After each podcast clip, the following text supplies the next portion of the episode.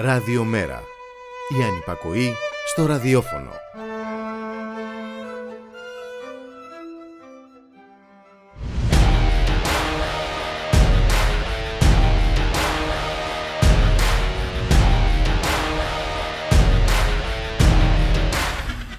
Χαίρετε κυρίες και κύριοι, ακούτε την εκπομπή «Το στίγμα της μέρας» με τον Γιώργη Χρήστου στην παραγωγή της εκπομπής η Γιάννα Θανασίου, στη ρύθμιση του ήχου ο Γιώργος Νομικός.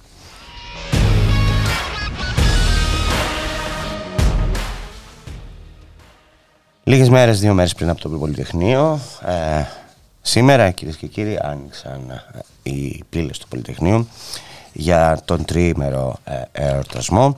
Ε, ε, για την εξέγερση που έγινε στις 17 Νοέμβρη του 1973 ε, του Πολυτεχνείου, την κορυφαία έκφανση του αντιδικτατορικού αγώνα, την αρχή του, του τέλους για την επτάχρονη δικτατορία στη χώρα μας που ξεκίνησε με το πραξικόπημα της 21ης Απρίλη και κατέληξε με τη διχοτόμηση της Κύπρου.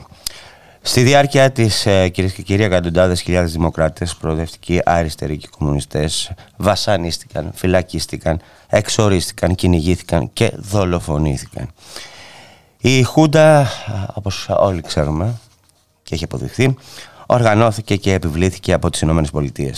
Στηρίχθηκε από το ντόπιο και το ξένο, ξένο οικονομικό και πολιτικό καθιστημένο, όπως το ελληνικό κεφάλαιο, που έκανε και συνεχίζει να κάνει χρυσές δουλειές προχωρά σε μια σειρά αντιδημοκρατικών ενεργειών για να αυξήσει το πεδίο της κερδοφορίας τους που αφορούν από την αναστολή του εργατικού λαϊκού κινήματος, την απαγόρευση των απεργιών, τον έλεγχο της ΓΕΣΕ και τη διάλυση συνδικάτων και πολιτικών κομμάτων μέχρι τη λογοκρισία στον πολιτισμό και τη φήμωση του τύπου.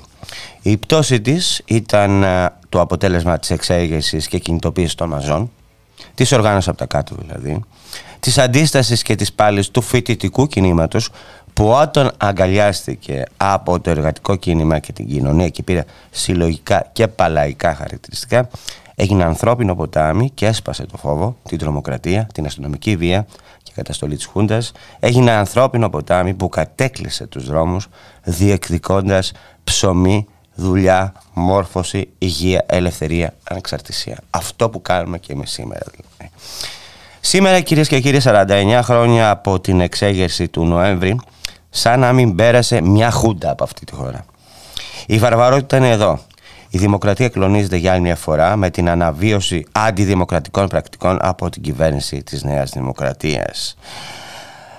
Λέει Λασία από την αρχή της διακυβέρνησής της σε κατακτήσεις και δικαιώματα προηγούμενων δικατιών, διαρκείς επιθέσεις στα εργατικά, συνδικαλιστικά, συνταξιοδοτικά και κοινωνικά δικαιώματα και ελευθερίες, τα οποία έχει συρρυκνώσει μέχρι, συρρυκνώσει μέχρι σημείου κατάργησης ή απαγορέψει.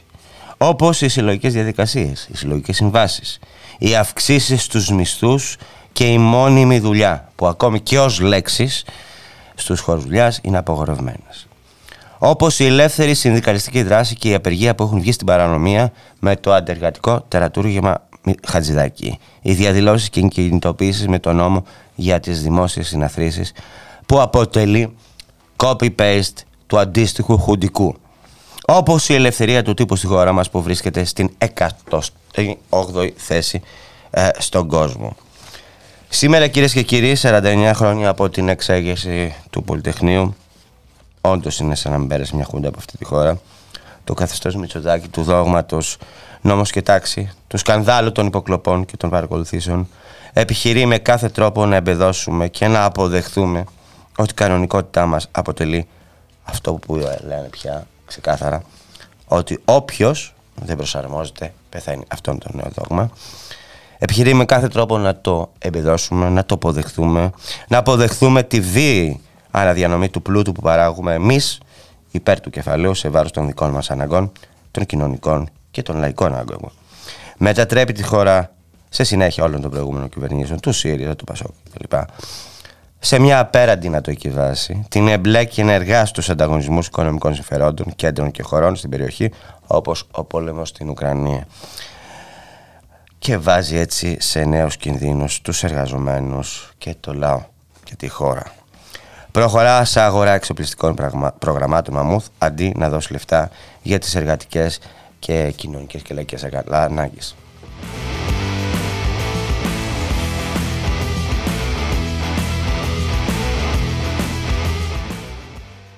Σήμερα κυρίες και κύριοι, 49 χρόνια από την εξέγερση του Νοέμβρη.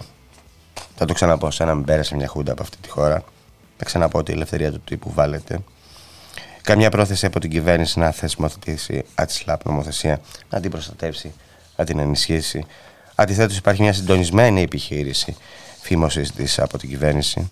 Τα διάφορα κέντρα εξουσίας που θέλουν όχι μόνο τους δημοσιογράφους, φτωχούς και βιβλιομένου, αλλά ολόκληρη την κοινωνία. Αδιάψευση ε, μάρτυρες όσον αφορά ε, στους, στο δημοσιογραφικό κόσμο, αλλά υπάρχει αυτό και σε όλο τον κόσμο της εργασίας. Είναι η χώρη δουλειάς, όπου υπάρχει στοχοποίηση, ε, υπάρχει ε, εργασιακή ζουγκλά, πωλήσεις, τρομοκρατία κτλ.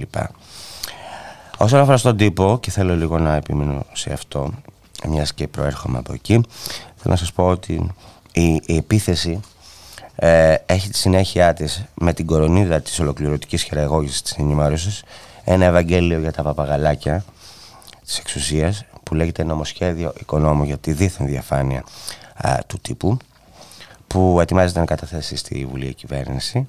Είναι ένα τυποκτόνο νομοσχέδιο που έχει κέρδη για τους μηντιάρχες και ε, διεύρυνση της φτώχειας στον κλάδο των δημοσιογράφων όπως και σε όλους τους κλάδους άλλωστε υπάρχει αυτό διεύρυνση της φτώχειας είναι ένα τυποκτόνο νομοσχέδιο που έχει φακέλαμα των δημοσιογράφων, των μέσων μαζικής ενημέρωσης, έχει μητρό Μαξίμου, ε, Επιτροπή Λογοκρισίας που έχει, δυστυχώς έχει συμφωνήσει η πλειοψηφία του, του κλάδου, η συνδικαλιστική πλειοψηφία του κλάδου σε αυτό το πράγμα, αντί να απαιτήσει να πεταχθεί ε, στον κάλαθο των σκουπιδιών. Έχει λοιπόν μια επιτροπή ε, λογοκρισίας η οποία δεν έχει τίποτα να ζηλέψει από την ε, αντίστοιχη επιτροπή λογοκρισίας που υπήρχε στη Χούντα ε, την υπηρεσία ελέγχου τύπου έτσι λεγόταν τότε αυτό είναι ουσιαστικά αναβίωσή της. Ε, έχει λοιπόν αυτή την επιτροπή η οποία ε, θα, θα, θα μας λέει τι είναι ε, fake news τι, και τι όχι fake news ανάλογα με το κυβερνητικό αφήγημα. Να σας πω ότι αυτή η επιτροπή ε, ελέγχου τύπου της Χούντας ε, οδήγησε, οδήγησε ε, στο να απαγορευτούν η κυκλοφορία και η διάθεση εκατοντάδων κομμουνιστικών, φιλοκομμουνιστικών και επικίνδυνων για το ήθος της νεότητας βιβλίων και περιοδικών αλλά και 63 εφημερίδων που εκδίδονταν στην Αθήνα, στην επαρχία ή στο εξωτερικό.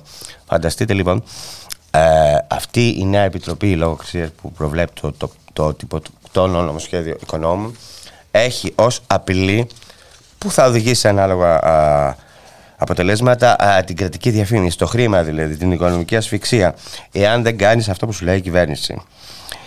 Σήμερα λοιπόν κυρίες και κύριοι, 49 χρόνια από την εξέγερση του Νοέμβρη, σαν να μην πέρασε, πάλι θα το πω, γιατί έτσι νιώθω, μια χούντα από αυτή τη χώρα και έχουν φροντίσει γι' αυτό ε, η ολιγαρχική συμμορία της Νέας Δημοκρατίας του ΣΥΡΙΖΑ και του ΠΑΣΟΚ, αλλά και όπως σας είπα πριν, οι ξεπασμένε συνδικαλιστικές ηγεσίες που εν μέσω τυρού και χλαδιού μας ξεπουλούν σαν προϊόν σε τιμή ευκαιρίας τα σκλαβοπάζαρα των εργοδοτών, των επενδυτών, των τραπεζιτών. Βάλτε στο μυαλό σας ότι φαρπάζουν την λαϊκή περιουσία και κατοικία, ότι ε, πουλάει η κυβέρνηση ε, αντιπυρακίου φακού, ε, συγγνώμη, αντιπυρακίου φακής ε, τη δημόσια περιουσία, τους ελεύθερους δημόσιους χώρους. Σήμερα λοιπόν αυτά τα συνθήματα του Πολυτεχνείου, ψωμί, παιδεία, ελευθερία, έξω η βάση του θανάτου, έξω η ΙΠΑ και το ΝΑΤΟ, ε, παραμένουν επίκαιρα. Αναδείχθηκαν άλλωστε ξεκάθαρα και στην πρόσφατη απεργία στις 9 του Νοέμβρη και τις μεγαλειώδεις απεργιακές συγκεντρώσεις από όλους και όλους εμάς που πληρώσαμε την κρίση τους και τώρα ζητούν να πληρώσουμε και πάλι τα σπασμένα τους. Όλους και όλους εμάς που βιαίως στοχοποιηθήκαμε με αποτέλεσμα να τα βγάζουμε με πάρα πάρα πολύ μεγάλη δυσκολία του, ε, το μήνα. Να μην έχουμε να αγοράσουμε ούτε τα βασικά, από όλους και όλους εμάς που απειλούν με ενεργειακή φτώχεια, με τη δουλειά μας, με την αρπαγή το σπιτιό μας, με την ελευθερία μας. Αυτή λοιπόν η, ε, το ανθρώπινο πετάμι που ξεχύθηκε στις 9 του Νοέμβρη και κύριοι δεν πρέπει να σταματήσει. Πρέπει να συνεχίσει και να, ε, ο επόμενο σταθμός είναι η μεγάλη πορεία, πορεία του Πολυτεχνείου στους, στις 17 του μήνα, 17 Νοέμβρη δηλαδή, να συνεχίσουμε σε αυτόν τον, τον αγώνα, σε αυτό το, να είμαστε ποτάμι για να επανακτήσουμε, να απαιτήσουμε να πάρουμε πίσω όλα όσα μας έκλεψαν.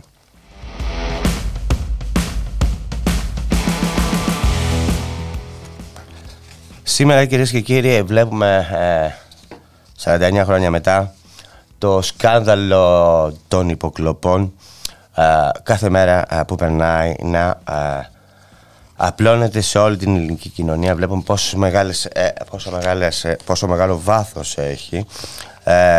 να βλέπουμε μια κυβέρνηση σαν αυτή του Μητσοτάκη να προσπαθεί, όπως ο ίδιος ο Πρωθυπουργός προσπάθησε και χθες μέσα από την ομιλία του στην Πολιτική Επιτροπή της Νέας Δημοκρατίας, να προσπαθεί να μας πει ότι είναι θύμα. Αυτός είναι το θύμα. Και όχι αυτούς, αυτοί που άκουγε, αυτούς που υπέκλεπτε, αυτούς που παρακολουθούσε. Ε, όσο και αν συνεχίζεται καθημερινά η χινοστιβάδα αποκαλύψεων με δημοσιεύματα και φιλοκυβερνητικού τύπου ότι αυτός τις έκανε τις παρακολουθήσεις. Σε μια ομιλία χθες λοιπόν που περίσσεψαν οι, πώς να πω, οι η έπραση και φυσικά η αριστεία, ο Πρωθυπουργός ε, υποστήριξε μεταξύ άλλων ότι άλλη όρεξη δεν είχα από το να παρακολουθώ υπουργός, ε, ο υπουργός και καλλιτέχνες. Αναφέρθηκε μάλιστα και σε κέντρα που θέλουν ένα πιεζόμενο πρωθυπουργό. Ε, Ποιος, ένα πιεζόμενο πρωθυπουργό. Μιλάμε για τον πρωθυπουργό των κέντρων, έτσι. Ε, μίλησε για εξωθεσμικού ε, που δίνουν τα δόντια τους ε, και ότι είπε, απαντώντας στου αυτούς, είπε ότι εμείς οι δημοκράτες δεν μασάμε έτσι είναι ο Πρωθυπουργός του Δεμασάμ. Αν σας θυμίσει κάτι ανάλογο από το Σαμάρα που είχε πει και αυτός μια τέτοια φράση, ότι δεν μασάμε και το έχει πει έτσι και με μεγάλη μαγιά, ε, είναι στο ίδιο στυλ, στο ίδιο, στην ίδια κατεύθυνση. Ότι έχει λερωμένη τη φωνιά του. Ο Πρωθυπουργός εχθές, κυρίες και κύριοι, προκειμένου να παρουσιαστεί θύμα των πουκλοπών, έτσι, και όχι ως ο εγκέφαλος, ως ο εντολέας, ως ο υπεύθυνος των υπροκλοπών. Γιατί μην ξεχνάμε ότι μόλις βγήκε στην εξουσία, το πρώτο πράγμα που πήρε ήταν να πάρει την ΑΕΠ ε, υπό τον έλεγχό του. Είπε ότι τις αμέσως επόμενες μέρες τίθεται σε δημόσια διαβούλευση ένα πλαίσιο για τη λειτουργία της ΕΥΠ και για την ασφάλεια των επικοινωνιών. Επικοινωνιακό τρικ είναι αυτό, έτσι. Ε, και όλα αυτά την ώρα που ας πούμε σήμερα βλέπουμε έναν Άδωνη Γεωργιάδη ε, εκεί που πλακώνεται με τους πίτζες στο ΣΚΑΪ να παραδέχεται ότι τον παρακολουθούσαν ενώ πριν μία εβδομάδα μας έλεγε ότι δεν τον παρακολουθούσαν. Να βλέπουμε και μία Όλγα ε, Κεφαλογιάννη να είναι κατά της γραμμής Μουτσοτάκη και να εκφράζει τη διαφοροποίησή της από τη γραμμή αυτή, τη γραμμή Μαξίμου, όσον αφορά την επίκληση του απορρίτου στην Επιτροπή Θεσμών και Διαφάνειας για το σκάνδαλο των υποκλοπών.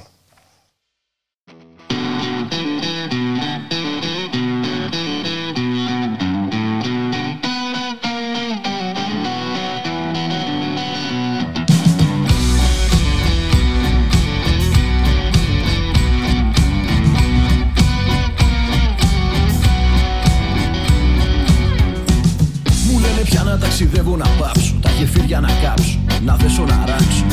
Ότι τελειώνουν στη σκακέρα τα πιόνια Πως με πήραν τα χρόνια, να δει μάνα με κόνια Να βγάλω ρίζες ακριβώς σαν και σένα Κρίκος ίδια καδένα, να βλέπω αντένα Κι εγώ τους λέω κρύψω τα πόδι στο θαλάμι σου.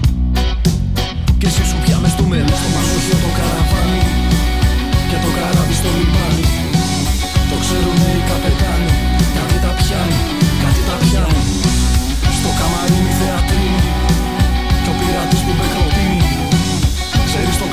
και εκείνοι Κάτι θα γίνει, κάτι θα γίνει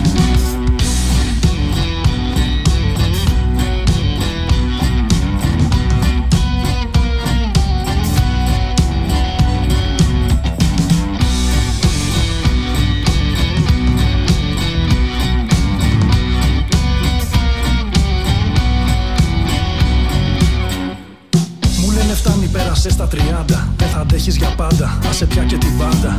Κι ότι εντάξει το κάνε το δικό του, έφυγε έως ότου, γυρισμός του ασότου Ότι το μπάρκο είναι πλέον μπανάλ και καβάτζα παμάλ για ανθρώπους νορμάλ. Κι εγώ τους δείχνω αγυριστό το κεφάλι, γυρνάω απ' την άλλη και πάμε πάλι. Στο παντοχείο το καραβάνι και το καράβι στο λιμάνι. Το ξέρουνε οι καπετάνοι, κάτι τα πιάνει, κάτι τα πιάνει. στην Ξέρεις το ξέρουνε και εκείνοι. Κάτι θα γίνει, κάτι θα γίνει. Το ξέρουνε στον Πειραιά στο λιμάνι Του Κερίνια η Νάνη, στη Σεβίλη Τσιγκάνη. Το τραγουδούν όλο νυχτή στα τριζόνια Καλοκαίρια αιώνια, το ψαλί του χελιδόνιο Στο ψιθυρίζει στο αυτί το αγέρι Που φυσάει απ' τα γέρι, ο καμιλιέρης το ξέρει. Και λέει ποτέ δεν ημερεύουνε φως μου Οι περιπατητές του στο το καραβάνι. Και το καράβι στο λιμάνι. Το ξέρουνε οι καπετάνοι. Κάτι τα πιάνει, κάτι τα πιάνει. Στο καμαρίνι θεατρίνι Κι ο πειρατής που με κροπίνει Ξέρεις το ξέρουνε και εκείνοι. Κάτι θα γίνει, κάτι θα γίνει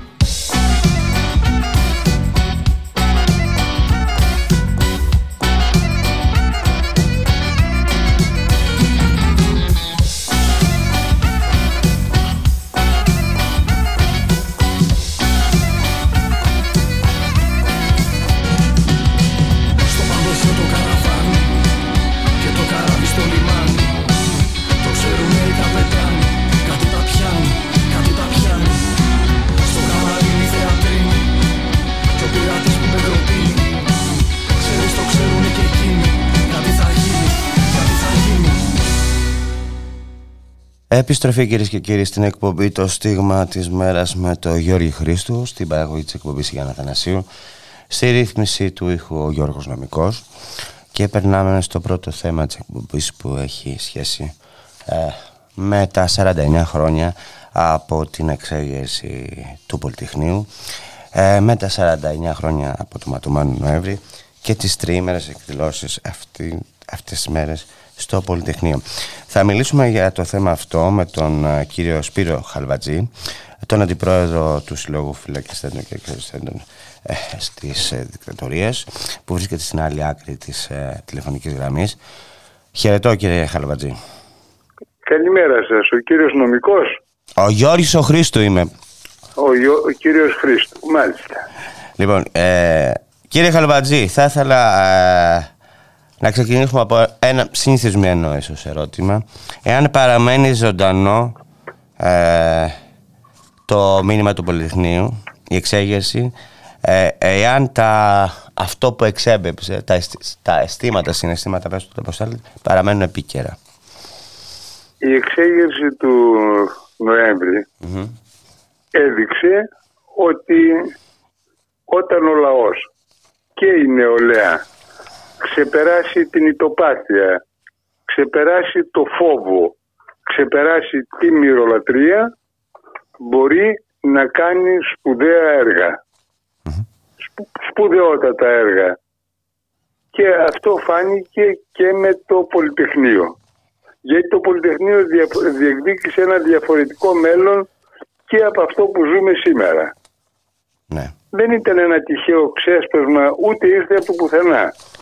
Ήταν το αποτέλεσμα μιας επίμονης, σκληρής και πολύχρονης αντιστασιακής δράσης. Και, Και- βεβαίως... Ε, δηλαδή λέμε μια- τώρα ότι η νεολαία ε, ε, ουσιαστικά ε, ε, εντάχθηκε στον οργανωμένο αγώνα έτσι και ενίσχυσε τη, δύν- Ακριβώς, τη δύναμη των ακριβώς, εργαζομένων. Ακριβώς. Αυτό λέμε. Ναι. είχαν υπερνικήσει τη μυρολατρεία και το φόβο. Γιατί το φόβο και την υποταγή καλλιεργούσαν και τότε οι δυνάμεις του συμβιβασμού. Είναι ένα 38 παράδειγμα ότι ο λαός έχει τη δύναμη να τα βάλει με το σύστημα και με τον υπεριαλισμό και να γράψει λαμπρές σελίδες. Και η νεολαία έχει τη δύναμη όταν συνδέει την πάλη της για τα προβλήματά της με την εργατική τάξη, με το λαϊκό κίνημα, με το ταξικό κίνημα. Αυτή είναι η πραγματικότητα. Τουλάχιστον έτσι τη βλέπουμε εμείς. Γιατί τότε, ε, σήμερα τιμάμε τον αγώνα κατά της δικτατορίας. Μιας δικτατορίας που επέβαλαν οι ΙΠΑ και το ΝΑΤΟ, τη στήριξαν. Άρα, άρα δεν, είναι, δεν είναι, δηλαδή δεν είναι ουρανοκατέβατη μια δικτατορία, κάποιος, κάποιος τη δημιουργεί και την επιβάλλει. Έτσι, και, μα, είχε και πρέπει να πάρουμε υπόψη μας και το κλίμα που υπήρχε, το πολιτικό πλαίσιο που υπήρχε πριν από τη δικτατορία. Υπήρχε τότε το Σύνταγμα του 52. Ένα σύνταγμα ανταργατικό, αντιλαϊκό, αντικομουνιστικό. Τα έκτακτα μέτρα που είχαν επιβληθεί στη διάρκεια του εμφυλίου καταργήθηκαν το 62. Ναι. Στη δεκαετία του 50 και στις αρχές δεκαετίας του 60 υπήρχαν χιλιάδες πολιτικοί κρατούμενοι και εξόριστοι ακόμα. Θυμόμαστε τις εκλογές της βίας και της νοθείας στις 29 Δεκάτου 61. Θυμόμαστε ότι δολοφονήθηκε στις 26 Οκτώβρη του 61, τρεις μέρες πριν από τις εκλογές, ο Στέφανος Βελδεμίρης, στέλεχος νεολαίος της ΕΔΑ, την ώρα που μοίραζε προκηρύξεις στη Θεσσαλονίκη. Την ημέρα των εκλογών εκείνων της βίας και της νοθείας, δολοφονήθηκε στο Δεμύρι της Αρκαδίας ο στρατιώτης Κερπινιώτης που ήταν στέλεχος της νεολαίας της ΕΔΑ και οι αρχές απέδεσαν, απέδωσαν το θάνατό του αν θυμάμαι σε αυτοκτονία. Είχαμε τη δολοφονία του Πέτρουλα το 1965. Είχαμε πολλές κινητοποιήσεις εργατών και αγροτών πριν από τη δικτατορία κινητοποιήσεις οι οποίες χτυπιόνταν από τις δυνάμεις καταστολής. Είχαμε και νεκρούς, ηχοδόμους, αγρότες, δηλαδή το πολιτικό πλαίσιο που υπήρχε πριν από τη δικτατορία προετοίμαζε τη δικτατορία. Και βεβαίως δεν ξεχνούν οι παλιότεροι και οι νέοι πρέπει να μάθουν ότι τα στελέχη των αστικών κομμάτων, τη ΕΡΕ τότε που ήταν το κατεξοχήν κόμμα του μεγάλου κεφαλαίου και των Αμερικάνων και του ΝΑΤΟ αλλά και ε, ο Γεώργιος Παπανδρέου ο αποκληθής και γέρος της δημοκρατίας συμφωνούσαν σε μια παρεκτροπή από το Σύνταγμα από αυτό το συγκεκριμένο το αστικό το αντιδημοκρατικό αντιλαϊκό σύνταγμα εκείνης της περίοδου για μια δικτατορία έστω και για ένα χρόνο. Γιατί οι αντιθέσεις τμήματων της αστικής τάξης και ιδιαίτερα αντιθέσεις με το παλάτι ήταν πολύ ισχυρές. Το παλάτι ήθελε να ελέγχει απόλυτα το στρατό και όλες τις ε, υπηρεσίες. Αυτή ήταν η πραγματικότητα. Και βεβαίως ε, οι παλιότεροι θυμόμαστε τις διαλέξεις που έδινε στο Χίλτον ο Σάββας ο Κωνσταντόπουλος, ο θεωρητικός της ακροδεξιάς και κατόπιν ο θεωρητικός της Χούντας που μιλούσε για την ανάγκη να βγει ένας λοχίας να βάλει τάξη σε αυτή την αναρχία, σε αυτό το χάος και στην κομμουνιστική απειλή όπως λέγαν τότε. Τώρα έχουμε ασύμετρες, τώρα, τώρα έχουμε ασύμετρες απειλές έτσι, και εσωτερικούς εχθρούς. Έχουμε υποκλοπές. Ε, κοιτάξτε, εσωτερικοί εχθροί υπήρχαν πάντα. Γι' αυτό η δικτατορία μόλις επευλήθηκε, απαγόρευσε τη λειτουργία των πολιτικών κομμάτων, επέβαλε λογοκρισία στον τύπο, διέλυσε τα σωματεία, συνέλαβε τους πρωτοπόρους συνδικαλιστές, αγωνιστές δημάρχους, διόρισε νέους δημάρχους και δημοτικά συμβούλια. Απαγόρευσε να ακούγεται η μουσική του Θεοδωράκη, του Λοΐζου, του Μαρκόπουλου και βέβαια πρέπει να πάρουμε υπόψη μας ότι στο πολυτεχνείο, το Πολυτεχνείο δεν έπεσε από τον ουρανό. Όχι. Η αντίσταση ξεκίνησε από την πρώτη μέρα της δικτατορίας. 7.200 περίπου ήμασταν οι εξόριστοι στα τέλη Απρίλη του 1967 στη Γιάρο. Η αντίσταση ξεκίνησε, παράνομες οργανώσεις δημιουργήθηκαν, τα στρατοδικεία καθημερινά δίκαζαν και καταδίκαζαν αγωνιστές, νέους και μεγαλύτερους. Υπήρχαν και απεργίες να πούμε στην Βικτωρία, μιας και το λέτε. Αριστερούς, mm-hmm. προοδευτικούς, ριζοσπάστες ανθρώπους και τους έκλειναν στις φυλακές. Υπήρχαν και απεργίες να πούμε στην, ε, ε, στην δικτατορία, όπως θυμάμαι τώρα. Φτάσαμε, φτάσαμε ναι. στο 73 να υπάρχουν και απεργίες, απεργιακές εκδηλώσεις και κινητοποιήσεις. Τους οικοδόμους, έτσι. Οι οικοδόμοι, ξέρετε, στο Πολυτεχνείο Ήταν ήταν, ο πυρήνας ε, ο νεολαίστικος και η νεολαία. Όταν ε, ε, μια ομάδα μερικών εκατοντάδων οικοδόμων ξεκίνησαν από την πλατεία Δημαρχείου με ένα πανό που στηρίζαν την κατάληψη, στηρίζαν τον αγώνα των ε, φοιτητών, τότε άλλαξε το κλίμα. Ναι.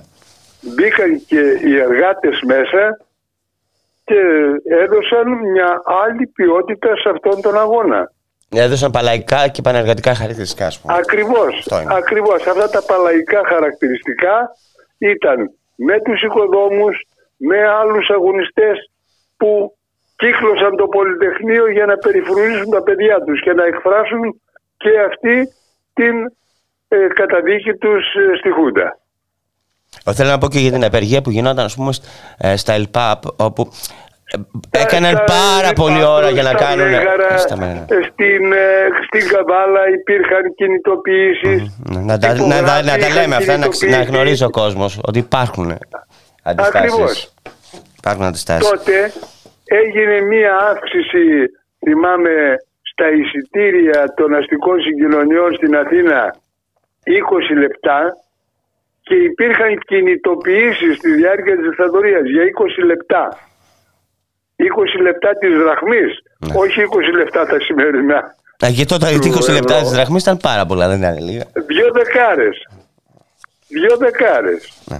Και υπήρχαν κινητοποιήσεις.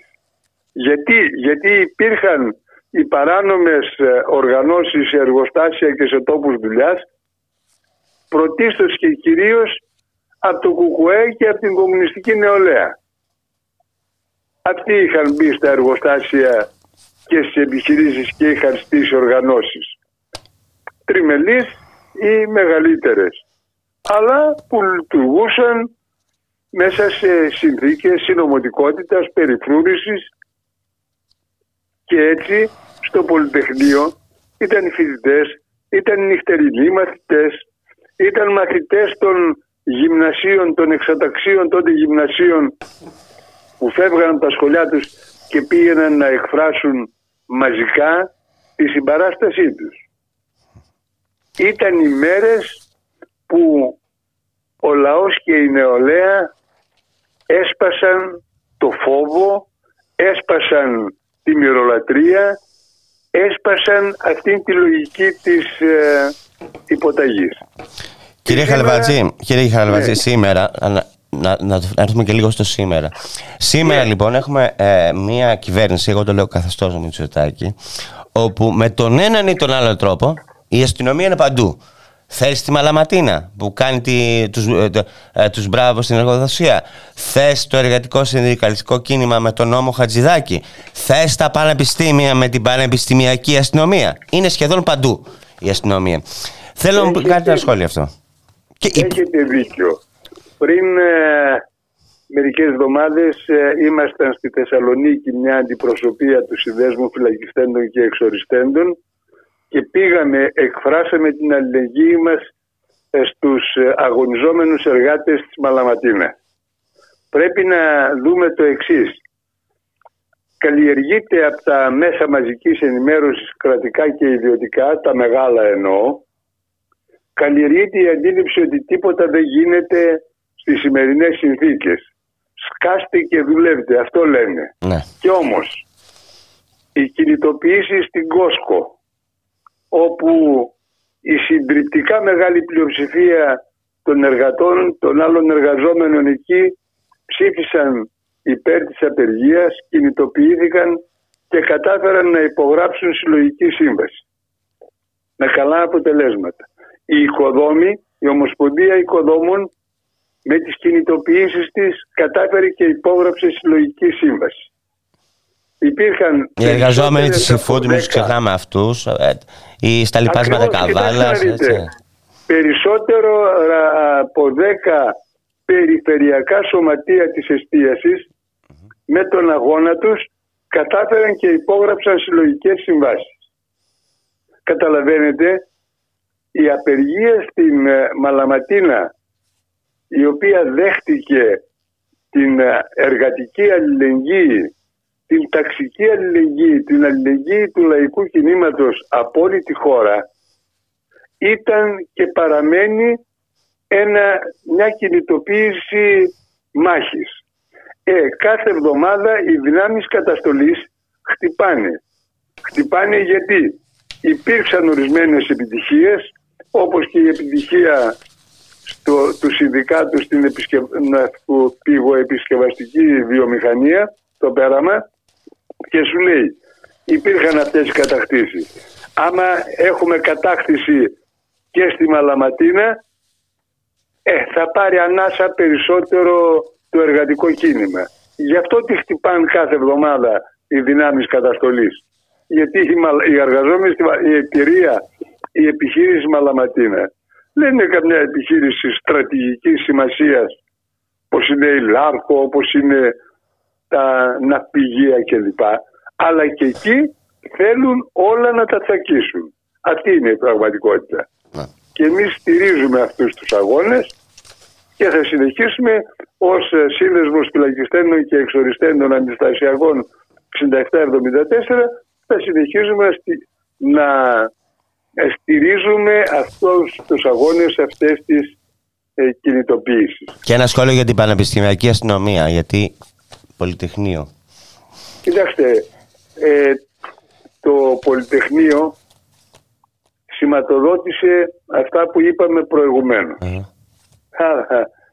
Ε, θέλουν να βάλουν την αστυνομία μέσα στα πανεπιστήμια.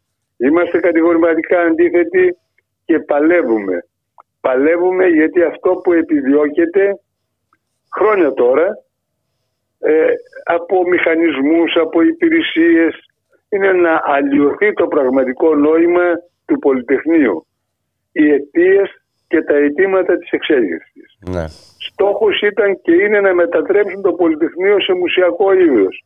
Να κάθεται ο χωροφύλακας απόξω και να επιτρέπει τις επισκέψεις να βλέπουν το πύριο θέλουν να ξεχαστεί κάθε τι το αγωνιστικό, το ασυμβίβαστο που μπορεί και σήμερα να συμβάλλει ιδιαίτερα στην ριζοσπαστικοποίηση των νέων.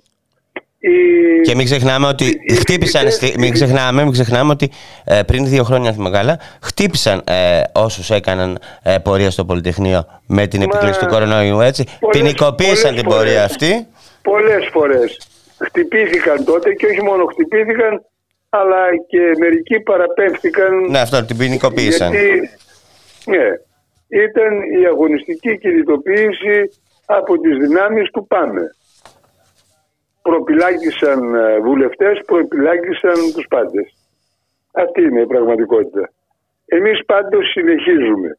Συνεχίζουμε γιατί το μήνυμα ήταν συγκεκριμένο συνεχίζουμε για να ξεπεραστεί αυτή η τοπάθεια την οποία καλλιεργούν.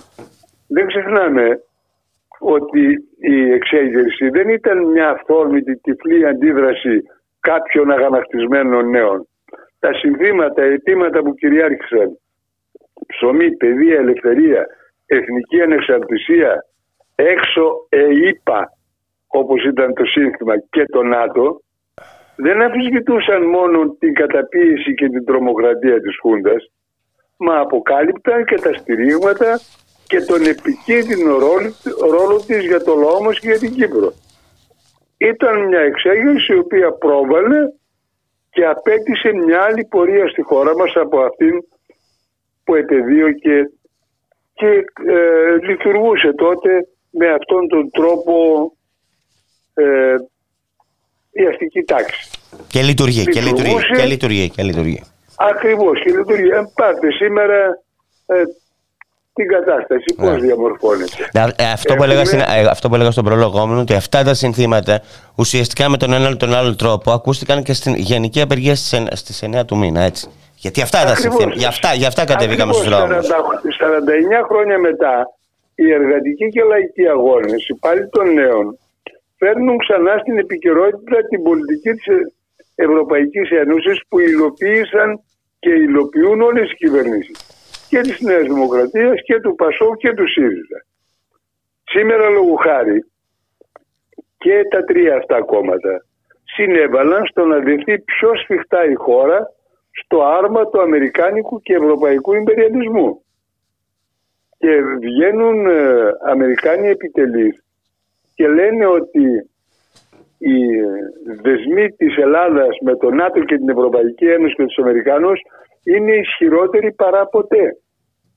Από όλες τις κυβερνήσεις ψηφίζονται οι νατοικές στρατιωτικές δαπάνες και δικαιολογούν και τα τρία αυτά κόμματα και άλλες δυνάμεις τη συμμετοχή της Ελλάδας σε υπεριαλιστικές επιδρομές στο Αφγανιστάν, στο Ιράκ, στη Σομαλία και αλλού.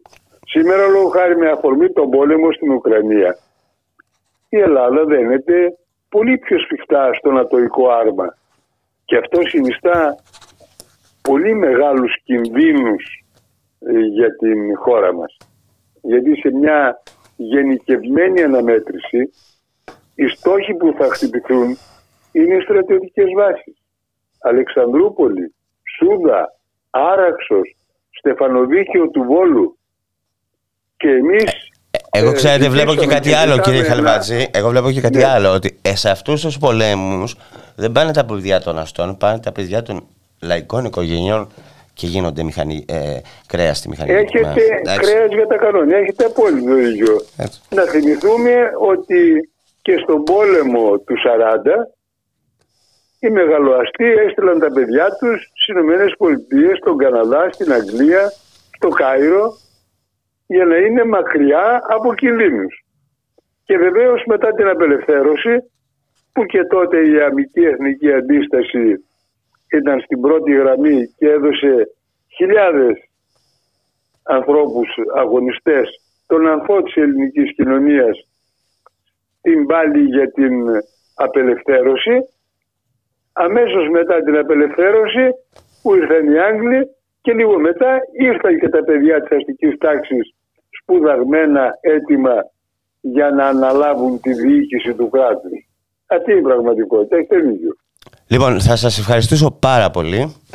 Και εγώ σας ευχαριστώ. Σας χαιρετώ κύριε Χαλβάνη. Συνεχίζουμε με τα συνθήματα του Νοέμβρη. Του Νοέμβρη. Και... και μεθαύριο θα είμαστε στην πρώτη γραμμή, στην πορεία προς την Αμερικάνικη πρεσβεία. Και σε κάθε κινητοποίηση κύριε Χαλβάτζη και σε κάθε ε; κινητοποίηση, σε κάθε κλάδο. Σε κάθε κινητοποίηση είμαστε στην πρώτη γραμμή. Αλλά σε αυτή την σημαντικότατη εκδήλωση καλούμε το λαό και την νεολαία να βαδίσει σε εκείνα τα χνάρια. Να πιάσει το νήμα του αγώνα και να μην το αφήσει, να συνεχίσει ιδιαίτερα η νεολαία.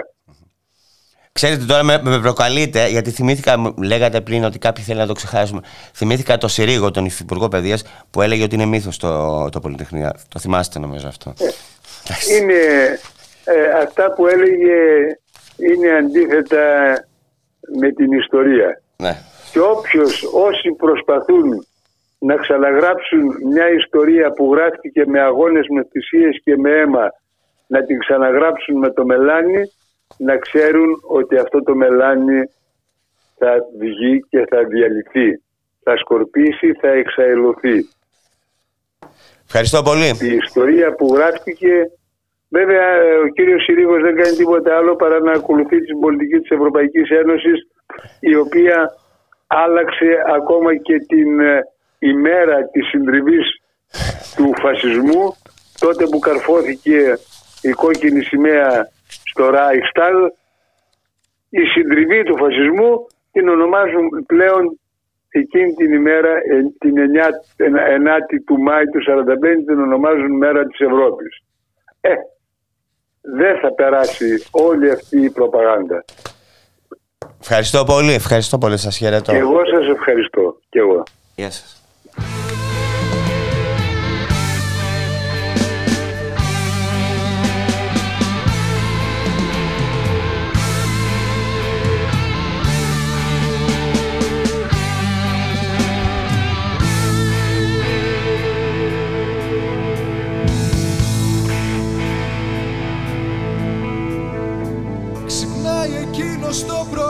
Μα οι άλλοι θέλουν να κοιμάται. Πόσες φορές θα αντισταθεί Έχει αρχίσει να φοβάται. Σχολή και σπίτι Δουλειά και σπίτι Στουρνάρι πατησίο Που πήγε ο πλησίο. Νύχτωσε και έχει κουραστεί Κλείνει την πόρτα να στενάζει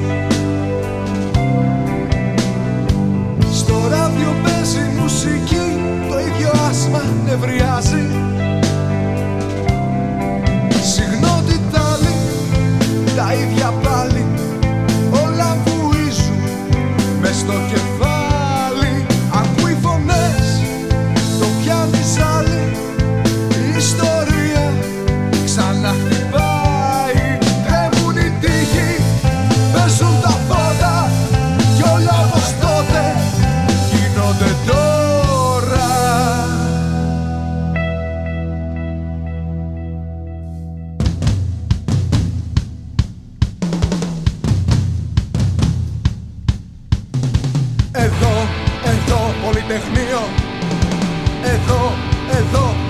πολυτεχνείο Η Χούντα δεν έπεσε ποτέ. Κι ας λέγαν άλλα στο σχολείο. Η Χούντα δεν έπεσε ποτέ. Κι ας λέγαν άλλα στο σχολείο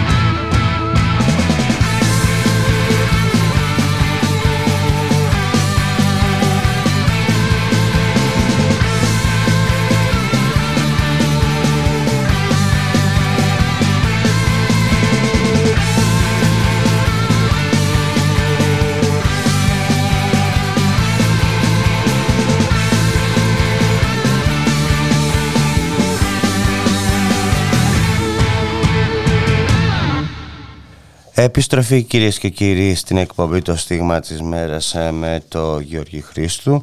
Στην παραγωγή της εκπομπής Γιάννα Θανασίου στη ρύθμιση του ήχου ο Γιώργος Νομικός. Και περνάμε στο επόμενο θέμα της εκπομπής που αφορά ε, στο επικοινωνιακού χαρακτήρα ε, καλάθι του νοικοκυριού στο κύμα της ακρίβειας ε, που σαρώνει τη χώρα και όπως λέει χαρακτηριστικά η Ένωση Εργαζομένων Καταναλωτών Ελλάδας στον νέο Έλληνα, τον υπερχρεωμένο καταναλωτή που έχει γεννηθεί. Για το θέμα αυτό θα μιλήσουμε με τον πρόεδρο της Ένωσης Εργαζομένων Καταναλωτών Ελλάδας, τον α, Απόστολο Αυτόπουλο, ο οποίος βρίσκεται στην άλλη άκρη της τηλεφωνικής γραμμής και να τους ζητήσω και συγγνώμη ε, που τον καθυστέρησε. Γεια σας κύριε Αυτόπουλε. Καλό μεσημέρι, καλή εβδομάδα. Τι κάνετε κύριε.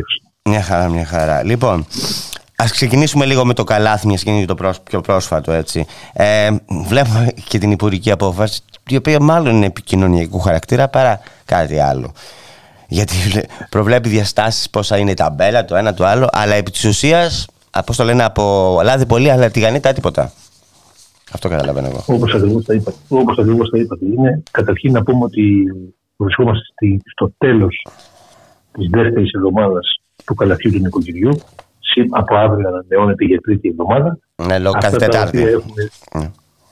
Ναι, αυτό το οποίο έχουμε διαπιστώσει είναι ότι ακόμα και τη δεύτερη εβδομάδα τέσσερις αλυσίδες από αυτές που συμμετέχουν στο καλάθι του νοικοκυριού δεν έχουν και τα 51 προϊόντα σύμφωνα με την υπουργική απόφαση. Το ένα είναι αυτό. Τιμωρηθεί έχουν Το τουλάχιστον; δεύτερο του- Ορίστε. Πρόστιμα έχουν πέσει τουλάχιστον; Εφόσον ποτέ θα Αυτό έπρεπε. είναι, το, α, αυτό είναι το ερώτημα από εμάς προς τον ε, Υπουργό Ανάπτυξης εάν ε, έχουν επιβληθεί σύμφωνα με την Υπουργική Απόφαση πρόστιμα όσα και σε ποιους. Γιατί λέει η Υπουργική Απόφαση ότι για κάθε μία λυσίδα η οποία δεν θα έχει τα 51 προϊόντα θα επιβάλλεται για κάθε μέρα που δεν θα τα έχει 5.000 ευρώ πρόστιμο. Ακόμα απάντηση εμείς δεν έχουμε πάρει ως Ένωση Δεδομένων Καταναλωτών. Και ε, βεβαίως, για να είμαστε ειλικρινείς, ούτε περιμένουμε να πάρουμε. Όμως εμείς όλα αυτά τα ευρήματα και της πρώτης εβδομάδας και της δεύτερης εβδομάδας τα έχουμε ε, στείλει με επιστολή στο Υπουργείο Ανάπτυξης και περιμένουμε απάντηση από τους υπευθύνους. Τόσο από τον Υπουργό, Αναπληρωτή Υπουργό, Δημαία ή όποια άλλη είναι υπεύθυνη. Το ένα είναι αυτό. Το δεύτερο το οποίο έχουμε διαπιστώσει στην πλατφόρμα ε, στο e-καταναλωτής είναι ότι έχουν βάλει αυτή τη δεύτερη εβδομάδα δύο μπάρες.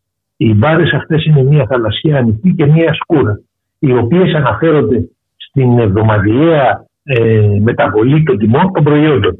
Όπου αυτό το οποίο με λύπη μας έχουμε διαπιστώσει είναι ότι ακόμα και σήμερα η, η φόρμα καταναλωτής δεν λειτουργεί ε, σωστά. Και τι θέλω να πω με αυτό; Την περασμένη εβδομάδα, να πω για χαρακτηριστικά, ένα προϊόν ήταν ε, σε ποσότητα 96 γραμμάρια και αυτή την εβδομάδα ένα άλλο προϊόν, το ίδιο προϊόν μάλλον, είναι σε διαφορετικά γραμμάρια, είναι σε 194 γραμμάρια.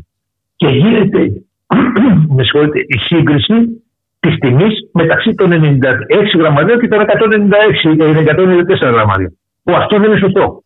Δηλαδή, συγκρίνουν ανώμια πράγματα με μία κουβέντα. Μη- ε, ε, δεν είναι σωστό ή είναι ε, μια χειραγώγηση αυτό; Ε, ναι, όπως θέλετε, εγώ λέω. Δηλαδή, το για- λέω, δεν δηλαδή είναι σωστό, γιατί σίγουρα βλέπει δεν είναι. φακές, φακές σου λέω εγώ τώρα τυχαίο έτσι το νούμερο και το, το, Ναι. η τιμή. Φακές, ας πούμε, 500 γραμμαρίων 1,2 σου λέω εγώ τι, τι, τι, και δίπλα φακίες ε, ενός κιλού 0,80 και η, η, η φακή του, μισ- του μισού κιλού είναι μέσα στο καλάθι. Αυτό είναι, χει- Έτσι ακριβώς. αυτό είναι χειραγώγηση κανονική. Έτσι ακριβώς όπως το είπα. Δηλαδή, έχει συγκρίνει τη μία εβδομάδα τις φακές των 500 γραμμαρίων, την τιμή της, και τη δεύτερη εβδομάδα που έχει ένα κιλό συγκρίνει την τιμή με τα 500 γραμμάρια. Ναι. Αυτό είναι αδιανόητο. Και μέσα από εκεί πέρα γίνονται αυτά όλα τα τεχνάσματα τα επικοινωνιακά προκειμένου να βγάλουμε ή να προωθήσουμε ή να προμοτάρουμε αυτούς που εμείς θέλουμε. Όχι εμείς, η Ένωση Καταναλωτών. Όχι, καταλαβαίνετε όχι, τι λέω. ο Γεωργιάδης, Αυτούς ο που Γεωργιάδης τον και η κυβέρνηση. Ναι. Ναι. Είναι ξεκάθαρο αυτό. Εννοείται. Δηλαδή, για παράδειγμα, έβγαλε ένα, έβγαλε ένα καλάθι στην οικογένεια μια αλυσίδας, η οποία μας είπε ότι ήταν η καλύτερη αλυσίδα αυτή την εβδομάδα που στήχησε το καλάθι του νοικοκυριού 120 ευρώ. Αυτό και αν είναι Βεβαίως. φοβερό. Κα- Κάνει διαφήμιση σε- σε- στα σούπερ μάρκετ. Δηλαδή τη δουλειά του κανονικά. Αυτός είναι, ε, πώς το λένε, πολιτής βιβλίος που πουλάει και σούπερ μάρκετ τώρα. Τι να πω. Εντάξει. Ναι, τη μία εβδομάδα και, και, πιο, και ποιο την ίδια εβδομάδα είναι ο χειρότερος ε, στις τιμές. τιμές. Και στι χειρότερες τιμές. Και εμείς απλά από, από ενδιαφέρον, γιατί θέλουμε να πούμε στον καταναλωτή, αυτό θέλουμε να περάσουμε το μήνυμα ως Ένωση Δεδομένων Καταναλωτών Ελλάδας, ότι ο καταναλωτής δεν είναι απροσπάθητο. Άσχετα εάν την πρώτη εβδομάδα ε, μας βγάλανε κάποια ε, μέσα μαζικής επικοινωνίας και τη δεύτερη εβδομάδα δεν μας γνωρίζουν, δεν μας ξέρουν, γιατί είπαμε τις αλήθειες τι πραγματικότητε με αποδείξεις, όχι λόγια αυτά που εμείς θέλαμε να πούμε. Είπαμε χειροπιαστά πράγματα. Και τη δεύτερη εβδομάδα δεν υπάρχουμε πουθενά σε σχέση με τον Υπουργό, ο οποίος υπάρχει σε αυτονία σε όλα τα μέσα. Λέμε λοιπόν ότι κάναμε μια σύγκριση σε σχέση με αυτά που είπε ο Υπουργός και διαπιστώσαμε ότι αυτά που έδειξε ε, ήταν συνέκρινε ανώμια πράγματα. Για να βγάλει την τιμή και να πει ότι αυτός ο επιχειρηματίας ή αυτή η αλυσίδα είναι η καλύτερη. Δεν έκρινε όμοια πράγματα. Αυτά που είχε την προηγούμενη εβδομάδα με αυτά που είχε αυτή την εβδομάδα. Καταρχήν, να πω ότι από τα ε, 70, 76 προϊόντα τα οποία είχε το καλάθι του τη μία εβδομάδα, σε σχέση με την πρώτη εβδομάδα που είχε 71 προϊόντα, τα 28 μόνο προϊόντα ήταν κοινά. Για να σας δώσω έτσι να καταλάβετε τι εννοώ. Εγώ, έχω δει, και, εγώ έχω δει και κάτι άλλο. Έχω δει, ας πούμε, ότι βάζουν σε μια κατηγορία ε, τροφίμων ε, κάτι που ναι, μεν είναι στη. Ε, το βάζουν ως, ως τρόφιμο, ας πούμε, αντί για ρόφημα. Αυτό είναι μια άλλη κατηγορία. Το οποίο θα σας το ανέφερα παρακάτω είναι ότι. Το έχω δει δηλαδή, καθαρά. Για παράδειγμα, υπάρχει, θα σας τα πω εγώ. Υπάρχει αλυσίδα σούπερ μάρκετ η οποία στη θέση που έπρεπε να έχει αντισηπτικό απολυματικό έχει υγρό κρεμοσάπουνο. Εγώ γάλα, έχω δει. Εγώ γάλα έχω δει. Το, δε, το δεύτερο είναι ότι αντί για βρεφικό γάλα έχει το παιδικό γάλα το παστεριωμένο. Ναι. Δηλαδή να πάρει μία μητέρα να δώσει, μία μάνα να δώσει στο βρέφος της γάλα παστεριωμένο. Ναι. Το έχω, δει, το έχω δει, το έχω δει, αυτό, αυτό ανέφερα, το έχω δει αυτό. Αυτό που έχετε δει σε αυτή την αλυσίδα, στην ίδια αλυσίδα έχει και αυτό που σας λέω. Ναι. Όπως επίσης σε μία άλλη αλυσίδα δεν έχει το στοιχειώδης, προ... το στοιχειώδης προϊόν, το οποίο δεν είναι άλλο βρε από το ψωμί. Δεν έχει ψωμί.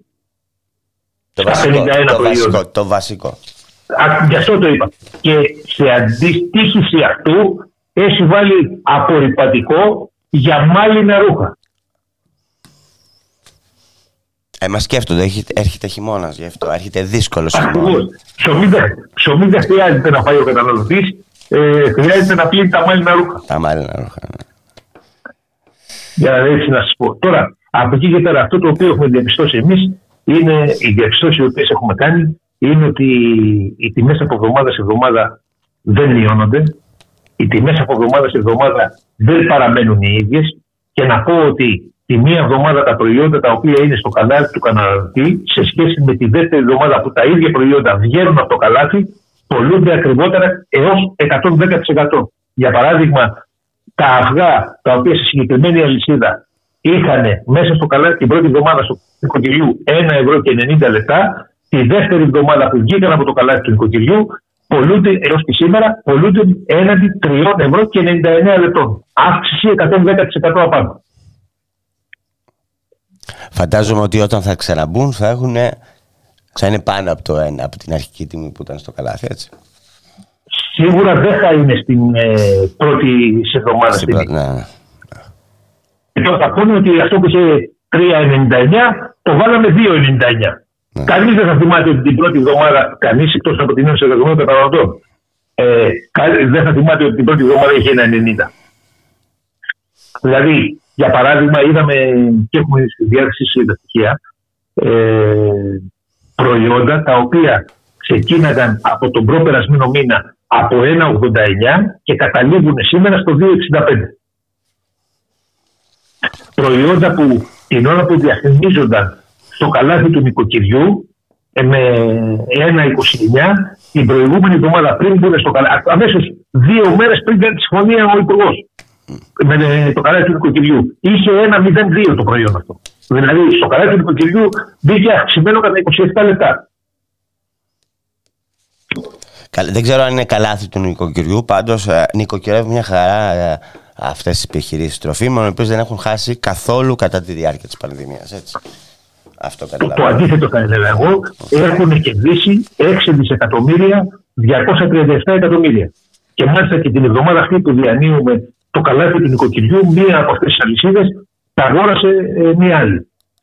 Αλυσίδα σούπερ Ναι. Να πάμε λίγο, να, να, φύγουμε λίγο και από το καλάθι, να πάμε λίγο στο κύμα της ακρίβειας που σαρώνει. Να πούμε, ενώ συμβαίνουν όλα αυτά έτσι, τα, τα φορτώνω όλα στην ακρίβεια, τη φορτώνω στον πόλεμο, ενώ δεν είναι έτσι. Και ε, ενώ συμβαίνουν όλα αυτά, οι, οι μισθοί και συντάξεις αντί να αυξάνονται, χάνονται και μειώνονται. Ε, έτσι.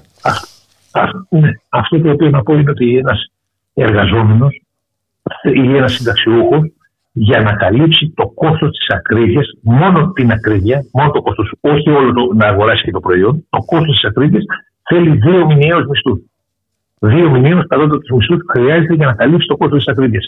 Εάν βάλουμε μέσα σε αυτά, δηλαδή εννοώ, όταν λέω κόστος της ακρίβειας, εννοώ τα είδη πρώτης ανάγκης, εννοώ την ενέργεια, εννοώ τα καύσιμα. Εάν βάλουμε, προσθέσουμε μέσα σε αυτό και το πετρέλαιο θέρμανσης, και ιδίως στις περιοχές τις οποίες είναι ε, όπως η Δυτική Μακεδονία κτλ. χρειάζεται άλλοι τέσσερι μισθοί. Δηλαδή, ένας πολίτης της Φλόρινας θέλει έξι μισθούς για να πληρώσει το κόστος της ακρίβειας. Όχι για να φάει ή να ζεσταθεί, να πληρώσει τη διαφορά του προϊόντος τους τελευταίους μήνες στην αύξηση την οποία έχει γίνει. Να γίνω, ε, να, να γίνω λίγο διοικητικό. Γι' αυτό και βάζει το μαλακτικό μας στο καλάθι για να φροντίσει τα μάλινα. Γι αυτό. ναι, ναι. Ε, να πούμε ότι η αγοραστική, η αγοραστική δύναμη του, η αγοραστική αξία του μισθού έχει μειωθεί κατά 40%. Ναι, είναι, τα στοιχεία του είναι μέχρι 750 ευρώ αυτό. Έτσι. Ναι. έτσι, έτσι. Ναι, ναι. Λοιπόν, πάμε λίγο και πέραν από την ακρίβεια. Να πάμε λίγο. Εσείς δέχεστε καθημερινά μηνύματα καταναλωτών ε, για αθέμητες πρα, πρακτικές προμηθευτών κτλ. Έτσι. Για, ε, για τους πληστηριασμούς, για όλα, για τα πάντα. Για τους πληστηριασμούς, τα κόκκινα δάνεια. Ναι. Ήδη σήμερα έχουμε τη χαρά ε, σε ένα συμπολίτη μας. Ε, περικόψαμε το δάνειό του, είχε δύο δάνεια, ένα 75.000 ευρώ σε ελβετικό κάργο και ένα 15.000 ε, ευρώ καταναλωτικό. Περικόψαν το 15.000 ευρώ μετά από εβδομάδες αγώνα με τα funds ε, από 15.000 να αποπληρώσει το δάνειό του με 4.800 ευρώ και το με ελβετικό φράγκο που δεν γίνεται ποτέ και δεν το έχει κάνει κανένας. Μεγάλο, μεγάλο, ε, μεγάλο, μεγάλο πρόβλημα αυτό με τα φράγκα αυτά, τα ελβετικά. Τα δάνεια. Αυτό είναι, κατα, καταφέ, καταφέραμε και αυτό το δάνειο ακόμα να το μειώσουμε κατά 5.000 ευρώ και να αποπληρωθεί σε, 51 μηνιαίες, σε 55 μηνιαίες δόσεις. Δηλαδή, όταν τα χωράκια, όταν ο πληστηριασμός είχε βγει στον αέρα ήδη του ανθρώπου, του καταναλωτή, αυτού του συμπολίτη μας, του παίρνουν το σπίτι. Και όλα αυτά να σημειώσω ότι η Ένωση τα κάνει ε, χωρίς ε, καμία επιβάρηση του δανειολήπτη. Χωρίς να πάρει δηλαδή ούτε ένα ευρώ από τον δανειολήπτη. Και, Όταν και... τα μεγάλα ή τα μικρά δικηγορικά γραφεία για να δουν το φάκελό τους, το φάκελό του δανειολήπτη, ε, ξεκινάνε με μια ταρήφα των 300 ευρώ για να δουν, όχι να συμβουλεύσουν ή να μπουν στην ουσία, για να δουν το φάκελο. Το έχουμε πει πολλές φορές. Αυτό που λέτε τώρα το έχουμε πει πολλές φορές από το ραδιόφωνο αυτό. Και να πούμε και αυτή την ώρα που η κυβέρνηση ψάχνει να νομοθετήσει, ε, ε να νομοθετήσει προκειμένου να αποφύγει το σκόπελο, του, το σκόπελο ε, ε της ε, απόφασης του, της του Αριού Πάγου, έτσι που αφορά. Έτσι, έτσι, όπως, σε δάνεια που έχουν ε, παρανό, σε σπίτια που έχουν παρανόμως εκπλησιαστεί από, ε, από κοράκια τύπου Ντεβάλιο και τα λοιπά. Έτσι. Δεν ξέρω αν θέλετε να πείτε κάτι άλλο. Εγώ ε, θα, σας κλείσω, θα σας κλείσω, ξέρετε, γιατί θέλω να κλείσουμε, γιατί ε, σε λίγο έχω μια συνέντευξη με ένα πολιτικό κρατήμα μόνο. Δεν ξέρω αν ξέρετε ε, τους 11 Τούρκους ε, πολιτικούς κρατούμενους που έχουν φυλακιστεί και έχουν φάει ναι, ναι, ναι, ναι, το γνωρίζω. Το γνωρίζω. Γι' αυτό επειδή φοβάμαι, ε, επειδή θα τον πάρω από τη φυλακή. Ναι, ναι, Βεβαίως. Εκείνο που θα ήθελα να πω για να, για να καταλήξω mm. και σε ευχαριστώ πολύ για την ωραία αυτή εκπομπή την οποία κάναμε, μας δώσετε τη δυνατότητα το βήμα να μιλήσουμε, είναι ότι θέλουμε να πούμε για άλλη μια φορά η Ένωση Εργαζομένων Καταναλωτών Ελλάδας είναι ανοιχτή προς όλους τους πολίτες της χώρας μας. Όποιος θέλει μπορεί να απευθυνθεί στην Ένωση για οποιοδήποτε πρόβλημα το οποίο έχει που αφορά σε σχέση με κόκκινα δάνεια με την κατανάλωση με τα προϊόντα γενικότερα. Ωραία, να πω εγώ για να βοηθήσω ότι υπάρχει, έχετε σελίδα στο facebook Ένωση Καταναλωτών στα ναι. αγγλικά, μία λέξη όλο αυτό, έτσι. Η διεύθυνση ναι. σας είναι, το λέω ελληνικά έτσι, φραγκοβλάχικα, εγώ εεεκε.gr, έτσι, αυτό. Ναι. Και το τηλέφωνο 88 17 730. Βεβαίως, πολύ σωστά. Θα το ξαναπώ το τηλέφωνο για να το γράψουν, 88 17 730. Ωραία. Ναι. Σα ευχαριστούμε πολύ. Και εγώ σα ευχαριστώ. Και εγώ σας ευχαριστώ. Γεια σα. Καλή συνέχεια. Γεια σα. Γεια σας. Γεια σας. Otros no poseen nada. ¿Cuál es el destino de estos? Morirse de hambre. Ser eternamente pobres. ¿Para qué sirve entonces la civilización?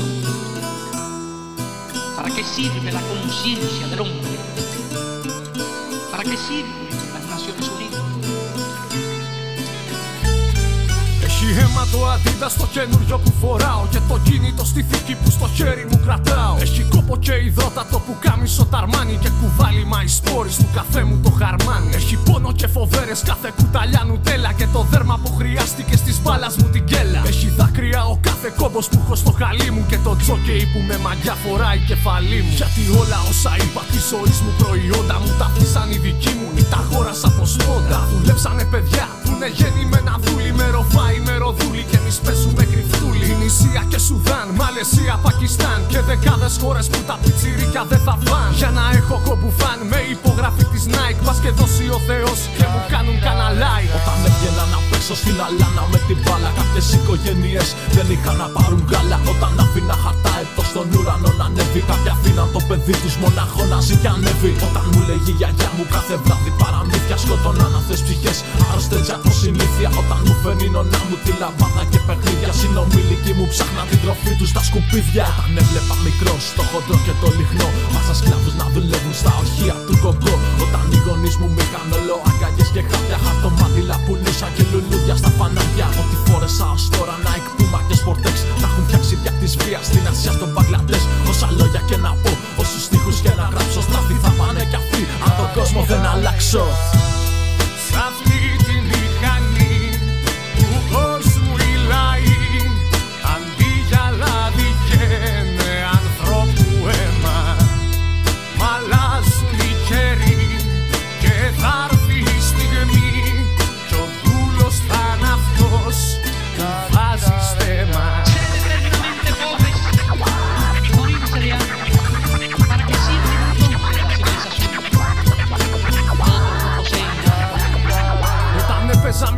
με το πρώτο το Nintendo στην Ινδία οι ανήλικοι κουβάλαγαν τσιμέντο. Όταν έφτιαχνα το δέντρο με φωτάκια και στολίδια, τα παιδιά στη Βραζιλία ψάχναν μέσα στα σκουπίδια. Όταν έκανα ποδήλατο στον δρόμο τα απογεύματα, συνομήλικου στην Κίνα τους σκοτώναν διαμοσχεύματα. Κίνηζα σαν κοίταζα τις τάξεις στα κορίτσια, ενώ στην Ινδονησία τα πουλούσανε για βίτσια. Όταν έβλεπα τον Άλαντιν στην Disney με τον Τζίνι, τα αδέρφια μου γαζώνανε κάτω στην Παλαιστίνη. Μας ευχάριστο Θεέ που έχω και έναν ΟΗΕ και να ενδιαφέρθω για αυτά δεν χρειάστηκε ποτέ. Να είναι καλά και το ΝΑΤΟ και Ηνωμένε Πολιτείες. Της θρησκείας του αδερφάτων, όλες τις παιδεραστίες. Πάμε πάνω απ' όλα τα άλλα του μεγάρου μας της ζάλα. Επιστροφή κυρίες και κύριοι στην εκπομπή Το Στίγμα της Μέρας με το Γιώργη Χρήστου. Στην παραγωγή της εκπομπής η Γιάννα Θανασίου, στη ρύθμιση του ήχου ο Γιώργος Νομικός. Και να περάσουμε κυρίες και κύριοι σε ένα θέμα που αφορά όλους μας. Αφορά στη δίκη σε δεύτερο βαθμό που ξεκινά αύριο, 16 Νοέμβρη, ε, στα, στην αίθουσα των δικαστηριών της- των Γενικών Φυλακών Κορυδαλού. Αφορά στους 11 αγωνιστές, πολιτικούς, κρατούμενους, πρόσφυγες, συντρόφους μας από την Τουρκία και το Κουρδιστάν που καταδικάστηκαν ψευδός με στοιχεία έχοντας ε, της ε, αντιτρομοκρατικής, ε, ε, το έτσι νομίζουμε της αντιτρομοκρατικής, ε, 333 χρόνια φυλάκισης. Ε, αύριο διοργανώνεται μια συγκέντρωση ελεγγύης, γίνεται κάλεσμα να γεμίσουμε την αίθουσα ε, για να πετύσουμε την αθώση τους. Γιατί είναι αθώοι αυτοί οι άνθρωποι κυρίες και κύριοι; Δεν είναι τρομοκράτες όπως θέλουν να μας πούνε. Θα μιλήσουμε για το θέμα αυτό με τον Αλίλ Ντεμίρ που είναι ένας από αυτούς που έχει ε, καταδικαστεί από την ελληνική δικαιοσύνη. Και τον ευχαριστώ πολύ. Μιλάμε μέσα από τις φυλακές μαζί του. Γεια σου Αλίλ. Γεια σας, ευχαριστώ που μας έχετε δώσει ευκαιρία να μιλήσουμε. Λοιπόν, Ε, θέλω να μου πεις, θέλω να μου πεις πώς νιώθεις από αυτή την απόφαση που πήρε το ελληνικό δικαστήριο για εσάς; Κοιτάξτε, α- ε, αυτή η απόφαση πρώτη φορά έχει γίνει.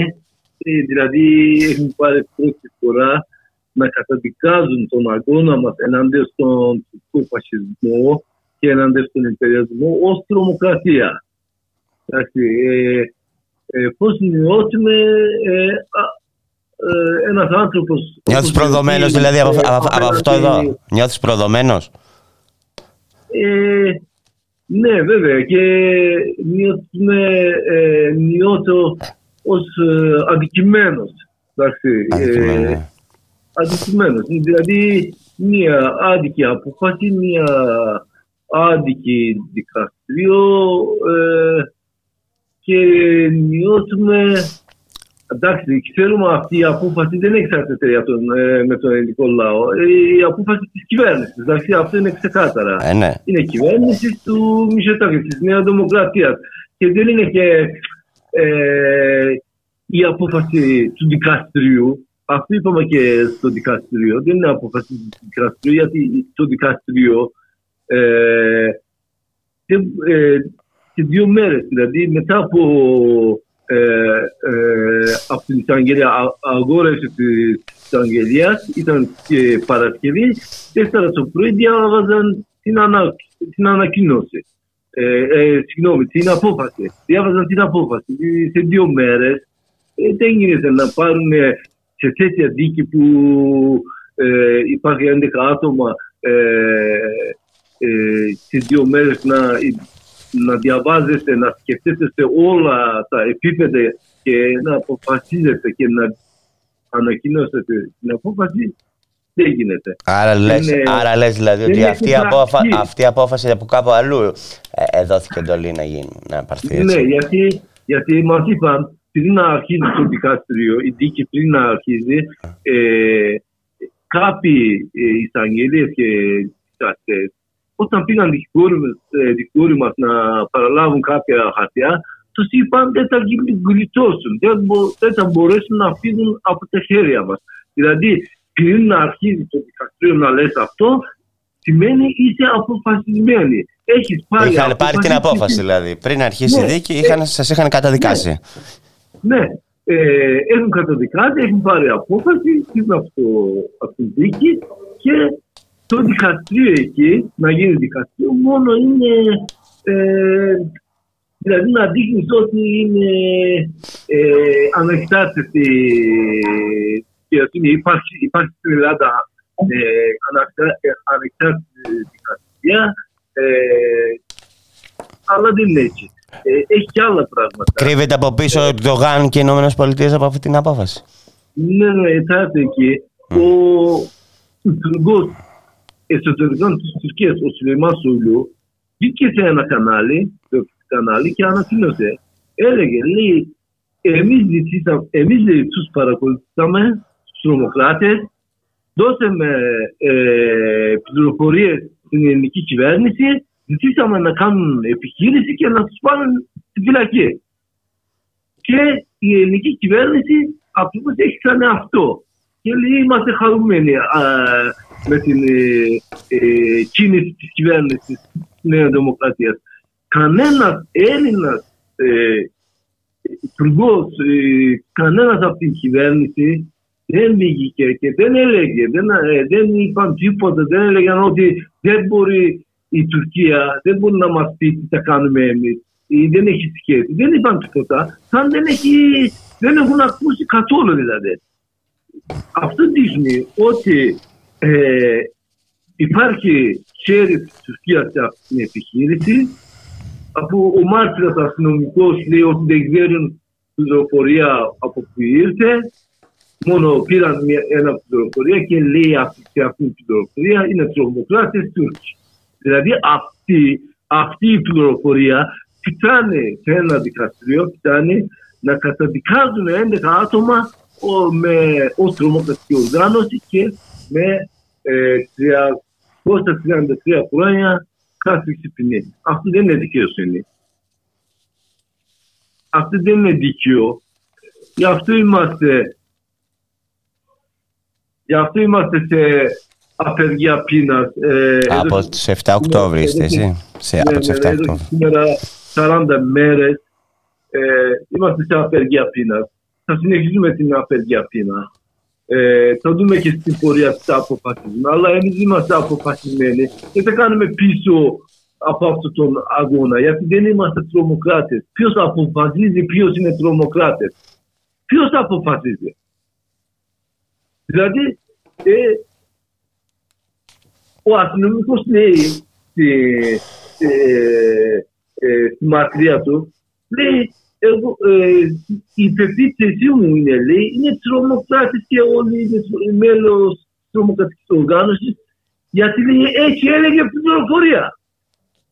Δηλαδή, ήρθε μια πληροφορία, δεν ξέρετε από πού ήρθε και έλεγε τρομοκράτες. Και έτσι λέει, αφού έλεγε η πληροφορία είναι τρομοκράτης, αυτοί είναι τρομοκράτες. Δεν γίνεται αυτό. Δεν είναι ε, αυτά τα πράγματα. Δεν γίνεται σε ένα δημοκρατική χώρα όπως ισχυρίζονται. ισχυρίζονται. Δεν γίνεται. Αυτά εμείς βλέπουμε καθημερινά στις, ε, στα δικαστήρια της, της Τουρκίας που έχει γίνει με την εντολή της κυβέρνησης του Ερντοάν. Άρα το ίδιο γίνεται και εδώ. Και το δικαστήριο γίνεται με την ε, εντολή του Μητσοτάκη. Υπάρχει εντολή της κυβέρνησης να καταδικαστούμε αυτό. Ε, είδαμε και γιατί αγωνίζεστε, γιατί αγωνίζεστε για την ελευθερία, για την δικαιοσύνη, για τη δημοκρατία, για όλα αυτά, έτσι. Αγωνίζεστε Ναι, ενάντια στον αυτά- υπερελισμό. Ναι. Ε, Γι' αυτό είναι θέλουν να το σας καταδικάσουν. σημαντικό. Αυτό Το λέω στον σημαντικό κόσμο. Είναι αυτό. Κοιτάξτε, το σημαντικό είναι η κυβέρνηση, τα τελευταία, τελευταία χρόνια η κυβέρνηση της Νέας Δημοκρατίας ε, έχει κάνει πολλές συμφωνίες με την Αμερική και άλλες χώρες ε, και πολύ σε στρατιωτικά επίπεδα. εντάξει. Αφού και είμαστε ενάντια στον υπεριαλισμό και ανοιχτό λέμε είμαστε ενάντια στον ε, υπεριαλιστικό σύστημα και ε, ενάντια απέναντι ε, ΣΥΠΑ γι' αυτό ο, η κυβέρνηση μας βλέπει ως εχθρός. Εντάξει, μπορεί να βλέπει ως εχθρός γιατί είναι δεξί και μπορεί να μας βλέπει ως εχθρός γιατί βλέπουν όλοι οι αριστεροί ως εχθρός. Εντάξει, άρα το δικαστήριο, το δικαστήριο δεν μπορεί να βλέπει αυτούς που δι- που τους δικάζουν, δεν μπορεί να βλέπει ως ε, εχθρός. Οπότε, αν βλέπει έτσι το δικαστήριο, σημαίνει δεν υπάρχει δικαιοσύνη. Δεν υπάρχει ανεξάρτητη δικαιοσύνη. Αυτό είδαμε. Ο, άλλο ένα πράγμα, η εισαγγελία στην αγόρευσή του μας γύριζε και μας έλεγε εσείς λέτε υπάρχει φασισμός στην Τουρκία. Άρα λέει ο κύριος Ερντογάν ήρθε στην εξουσία με εκλογές και αυτό δείχνει ότι ε, κυβερνάει με δημοκρατικές συνθήκες.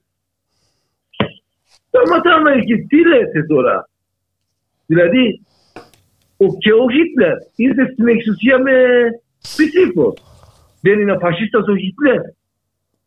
Δηλαδή πώς θα κρίνει ο εισαγγελέας με ποιο, δηλαδή, όταν λέει δημοκρατικές συνθήκες, τι εννοεί, πώς μπορεί να ε, πιστεύει ένας άνθρωπος και ένας νομικός ότι υπάρχει δημοκρατία στην Τουρκία. Άρα αυτό μας δείχνει ότι η κυβέρνηση υπερασπίζει του καθεστώς του Ερντογάν. Γι' αυτό μας καταδικάζαν με τέτοιες ποινές. Τέτοιες ποινές δεν έχουν δώσει ούτε ε, χρυσαυγητές. Αυτοί σκότωσαν τον Παύλο. Εμείς δεν σκότωσαμε κανένα. Αυτοί ήταν κάτι μέρα στους δρόμους τους μεταναστές, στους αριστερούς, με μαχαίρια. Αφού δεν, εμείς δεν, δεν κάνουμε αυτά τα πράγματα. Εμείς είμαστε ε, μέσα στην κοινωνική αγωνία, μέσα στις δικάτες μας γνωρίζουν όλοι, μας ξέρουν όλοι. Άρα τι γίνεται; Ποιος είναι τρομοκράτε. Χρυσαυγητέ δεν είναι τρομοκράτες, αλλά είναι τρομοκράτες. Γιατί είμαστε αριστεροί; Οι δεξιοί δεν είναι τρομοκράτες, να σκοτώνουν κιόλας. Σκοτώσαν τον άνθρωπο. Αλήλ, Το- Αλήλ, και αυτό λοιπόν, είναι- αύριο ξεκινάει η δίκη. Εσείς τι θέλετε; Τώρα, ε, εμείς θέλουμε πρώτα απ' όλα δικαι- δικαι- δικαι- Δίκαιη δίκη. δίκαιη δικαιοσύνη, δίκαιη δίκη. Γιατί θέλουμε να μιλήσουμε, θέλουμε να εξηγήσουμε. Γιατί η πρώτη δίκη δεν μας άκουσαν καθόλου. Δεν ε, μας, ε, δεν μας άκουσαν τίποτα. Ε, δεν άφησαν να κάνουμε, ε, να υπερασπίζουμε τον εαυτό μας. Μας σταμάτησαν συνέχεια. Δεν γίνεται αυτό. Πρέπει να μας ακούνε πρώτα απ' όλα, πρέπει να μας ακούνε τι λέμε, για αυτό αγωνιζόμαστε να μας καταλαβαίνουν. Δεύτερο, ο αγώνας ενάντια στον φασισμό και ενάντια στον υπεριαλισμό δεν είναι τρομοκρατία. Εντάξει. Ε, αν θεωρούν ότι είναι τρομοκρατία ο αγώνας ενάντια στον φασισμό και τον υπεριαλισμό, η ιστορία των Έλληνων θα είναι τρομοκρατία τότε. Κοιτάξτε, η ιστορία των Έλληνων ολόκληρο με τον αγώνα και πολέμο για την ανεξαρτησία, για την δημοκρατία, για την ελευθερία. Αυτό δεν είναι δεν μπορεί να θεωρηθεί ως τρομοκρατία. Δεν γίνεται να πέσει η τρομοκρατική η κατηγορία για τρομοκρατική οργάνωση λες αυτό. Ναι. ναι, ναι, ναι, βέβαια. Αυτό είναι. Να, το βασικό θέμα είναι αυτό. Να πέσει η κατηγορία με τρομοκρατική οργάνωση. Αυτό είναι το βασικό θέμα. Αυτό είναι. Και ε, να γίνει μια δίκαιη δίκη. Δηλαδή, ότι έχουμε δικαιώματα για το δικαστήριο να χρησιμοποιούμε. Την άλλη φορά μας, μας, μας έριζαν μέσα στο δικαστήριο και ο Στογγέλιας είναι κατοικών της αστυνομίας. Δηλαδή κατοικών της αστυνομίας είναι βασανιστριά. Λες τότε που, σε, που, μπήκε, που, μπήκε μέσα, που μπήκε μέσα τα μάτια και σε χτυπάγανε, γι, γι' αυτό μάλλον εσύ εκεί αναφέρεσαι. Ναι, αυτή ε, ε, από ειδική ομάδα mm. μετεβογών, αυτή με μάτια, κουκούλες, με όπλα, με σφέκια, τέτοια. Ε, μέσα στο δικαστήριο ήταν πόλεμο. Δηλαδή με τυφέκια, με αυτόματο τυφέκια, τι δουλειά έχουν μέσα στο, στο δικαστήριο. Πρώτα απ' όλα, με ποιο δικαίωμα χτυπάς τους άνθρωπους. Δηλαδή έχει, έχει, έχει, έχει μεταφερθεί ένας ένας, ε, ε, ε, σύντροφος μας στο νοσοκομείο γιατί έχει πρόβλημα στην καρδιά Άμα θα πεθάνει, ε, τι θα γίνει, θα σου ρωτώ τι θα γίνει. Δηλαδή μετά να λέει ε, και εμείς ε, την άλλη, την άλλη μέρα ε, μιλάμε στο δικαστήριο και λέμε αυτό είναι βασανιστήρια, δεν μπορούμε να δικαστήριο δεν γίνεται. Και μας λέει η εισαγγελία είναι συνθήκες. Εσείς δεν ε, ακολουθήσατε τις συνθήκες και η αστυνομία έκανε ε, καθήκον τους. Λοιπόν. Αυτό δεν είναι δημοκρατία. Και καθήκον του της αστυνομίας δεν είναι να βασανίζει τους άνθρωπους ε, που, που ε, ήδη πρέπει να ε, πάρουν ασφάλεια για τις, για τις ζωές μας, έτσι. Γιατί έχουμε εμείς ε, ε, κίνδυνος από την Τουρκία, από το ΜΙΤ. Αυτό το λέμε από την αρχή, αλλά ε, δεν μας ακούνε και ισχυρίζονται ότι δεν υπάρχει τέτοια επικίνδυνο επικίνδυνα γιατί η Τουρκία είναι δημοκρατική χώρα και το ΜΙΚ δεν έκανε τέτοια πράγματα. Στην Ελλάδα τουλάχιστον λέει στην Ελλάδα δεν έκανε τέτοια πράγματα, αλλά ξέρουμε έχουν κάνει, ξέρουμε, ξέρουμε έχουν κάνει απαγωγές και μπορούν να κάνουν στενά, μπορούν να σκοτώσουν και όλας. Ε, ε, ξέρετε ότι ε, στην Γαλλία, στο Παρίσι του σκότωσαν τρεις γυναίκες, Κούρδοι, αφού τους κάνανε στην Γαλλία, μπορούν να κάνουν και στην Ελλάδα. Τι, τι, τι λέει δηλαδή η αστυνομία, λέει δεν πιστεύω να γίνει τέτοια πράγματα στην Ελλάδα, δεν, δεν θα κάνει μύτη. Με ποιο ε, πληροφορία, δηλαδή τι είναι αυτό που πιστεύετε εσύ ότι δεν θα κάνει εδώ; Αλήλ, λοιπόν θα σε ναι. ευχαριστήσω πολύ. Εμείς είμαστε μαζί σου, είμαστε μαζί σας Αλήλ, είμαστε και με τους 11 ζητούμε και απαιτούμε να αθωωθείτε, να πέσει αυτό που λες να, η, η κατηγορία της τρομοκρατικής οργάνωσης και να αφαιθείτε ελεύθεροι. Γιατί τρομοκράτης και φασίστας είναι ο, ο Ερντογάν. Έτσι. Όχι εσείς. Ακριβώς. Και εγώ θέλω να, συγγνώμη, θέλω να πω κά, κάτι τελευταίο. Παρακαλώ. Να ξέρουν αυτό όλοι. Εμείς θα συνεχίζουμε. Αν δεν, δεν θα διορθωθεί αυτό το πράγμα, αυτό και να μας ε, συνεχίσουν το ίδιο γράμμι. Εμείς θα συνεχίζουμε την αντισταθούμε και ε, δηλαδή δεν τα κάνουμε πίσω με τίποτα. Αύριο μετάωριο, όταν θα πάρουν ε, μπορεί να πετάνε και κάποιος από την απεργία πείνας. Δεν μπορείτε να ξέρετε, δεν μπορεί να ξέρει κανένας. Αν θα γίνει κάτι τέτοιο, να πετάνε κάποιος σύντροφος μας, είναι υπεύθυνος ο, η κυβέρνηση Νέα Δημοκρατία και δικαστέ που παίρνουν απόφαση με την ε, οδηγία της κυβέρνησης. Αυτό θέλω να πω. Και με αυτό θα κλείσουμε. Και με αυτό θα κλείσουμε. Γεια σου. Δύναμη. Δύναμη μαζί σας. Ευχαριστούμε.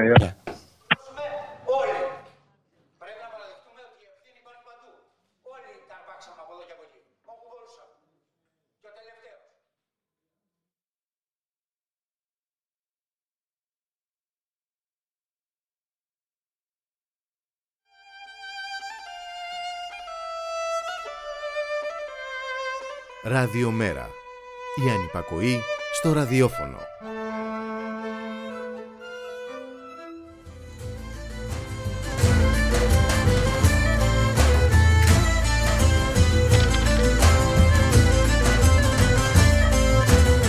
Μοιάζω με βομβαρδισμένο τοπίο Με ένα στιχάκι που είναι μουτζουρωμένο Στη ζωή στο τελευταίο θρανίο Και με πουλί ξενιτεμένο Έχω πείσμα και γερό το στομάχι Σαν τον Παύλο με την κάλπη κυλήρα. Την αγάπη που έχω δώσει δεν πήρα Έτσι το θέλησε η μοίρα Άιντε να σταθώ στα πόδια μου Μετά από τόσα χτυπήματα. Έχω ξεχάσει τα βήματα Μα δεν με παίρνει να πω δεν μπορώ. Πρέπει να μπω στο χώρο. Άιντε να σταθώ στα πόδια μου Μετά από τόσα χτυπήματα Έχω ξεχάσει τα βήματα. Μα δεν με παίρνει να πω δεν μπορώ. Πρέπει να μπω στο χώρο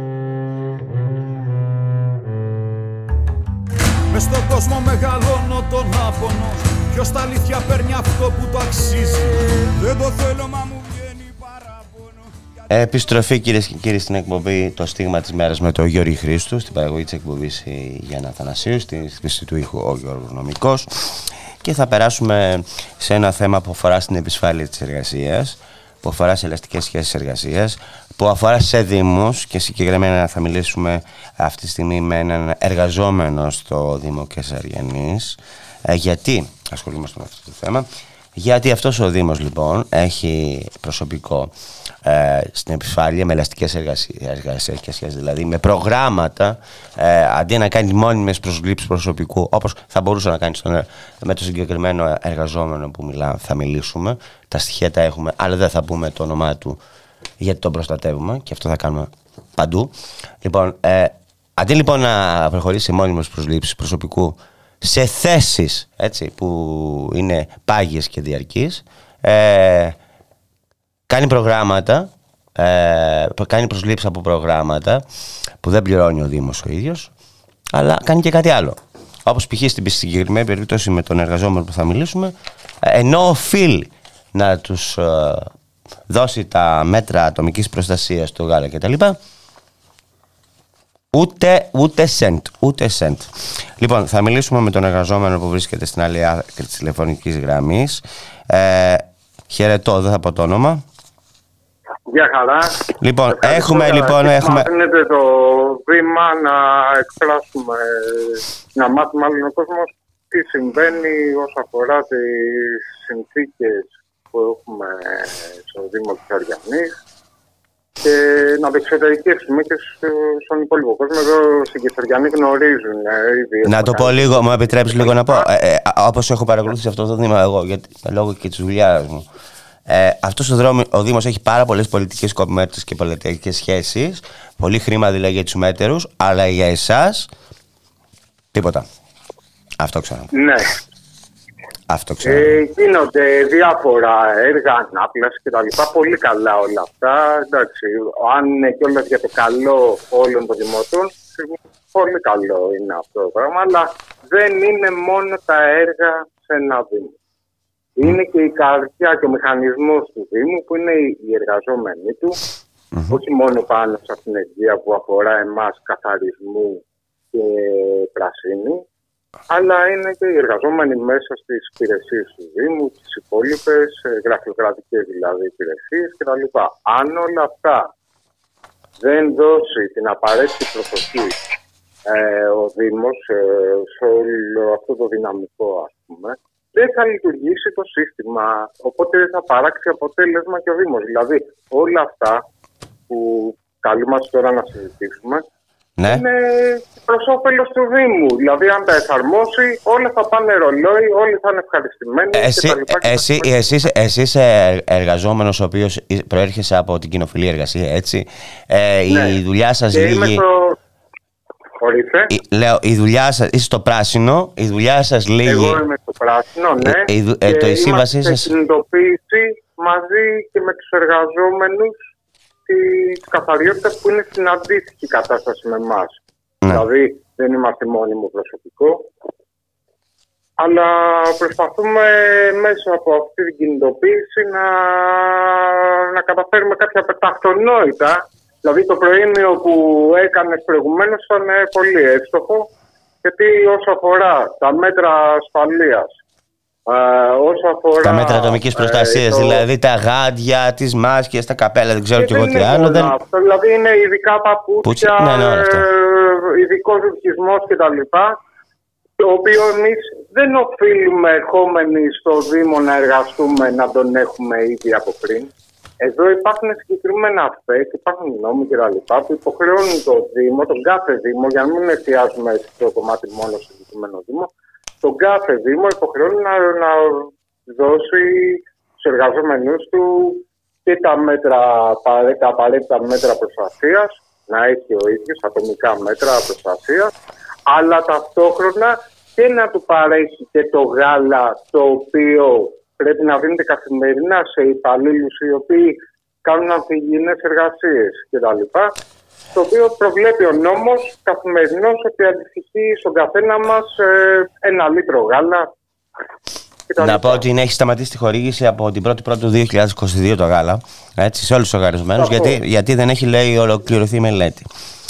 Προφανώς το Ε, ρολόι η στο Δήμο αλήθεια πάει σε. Είναι αυτό το γνωρίζουμε 100%. Δηλαδή ότι δεν έχουν ε, ήδη γίνεται για το γάλα, έγινε δεύτερη προσπάθεια ώστε να πάρθει κάποια προσφορά, να, να εμφανιστεί κάποιος να, να μας παρέχει το γάλα, αλλά προφανώς λόγω παρελθόντος ε, μη ικανοποιητικής ε, πληρωμής, ας πούμε, αμ, των, ε, των εφόρων του, των προμηθευτών μάλλον, ε, δεν εμφανίζονται προμηθευτές επί της ουσίας να πάρουν μέρος σε αυτούς τους διαγωνισμούς που προκυρήσει ο Δήμος ώστε να τελικά να φτάσει σε εμάς το απαιτούμενο γάλα στους εργαζόμενους πάνω σε αυτήν την ενέργεια. έτσι. Μμμ.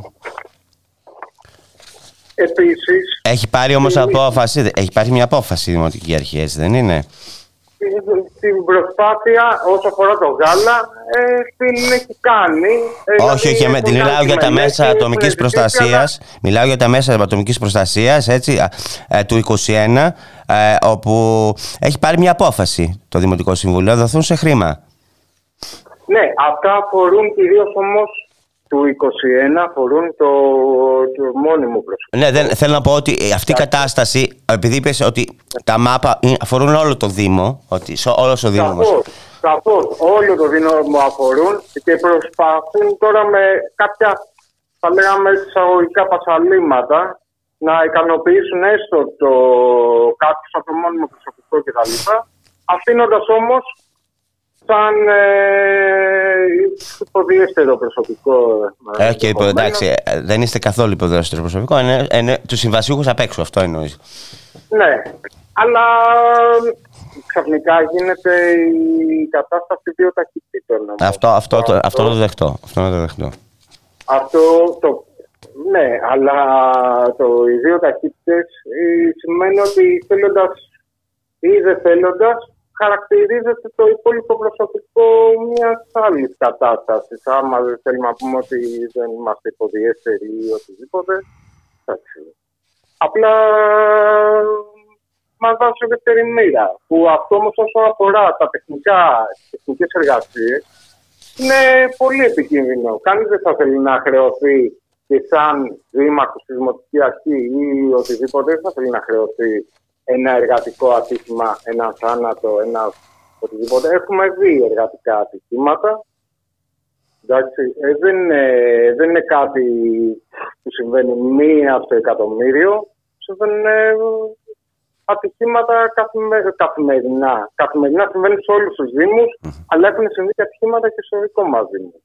Υπάρχουν παραδείγματα, δηλαδή αν τρέξει κάποιος να το κοιτάξει πιο επισταμμένος, θα το, θα το διαπιστώσει και ο ίδιος.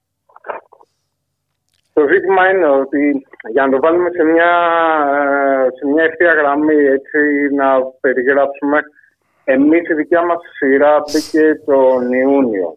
Αρχίζει γενομένης στις αρχές του Ιούνιου, μέχρι το τέλος του Ιούνιου ολοκληρώθηκε έτσι η ομάδα που θα έπαιρνε μέρος για 8 μήνες στα συνεργεία της Κεσαριανής. Είτε ήταν σαν καθαριστές, είτε ε, στο πράσινο. Τι γίνεται τώρα; Ε, Σαφώς στην αρχή δεν λάβαμε τα απαραίτητα μέτρα προστασίας κτλ. Ε, ο Σύλλογο των Εργαζομένων κινήθηκε, κάναμε δηλαδή και μαζί με το Σύλλογο των Εργαζομένων κάναμε ε, Κινητοποίηση. κάποιες κινητοποιήσεις, όπως επίσης ε, ενημέρωσε και το Σώμα Επιθεώρησης Εργασίας την 30 την 31η του Αυγούστου. Ε, από την 31η του Αυγούστου όταν πλησίασε το ΣΕΠΕ, δηλαδή το Σώμα Επιθεώρησης Εργασίας, ε, από το ΣΕΠΕ ήρθαν ε, στις 23 Ενάτου,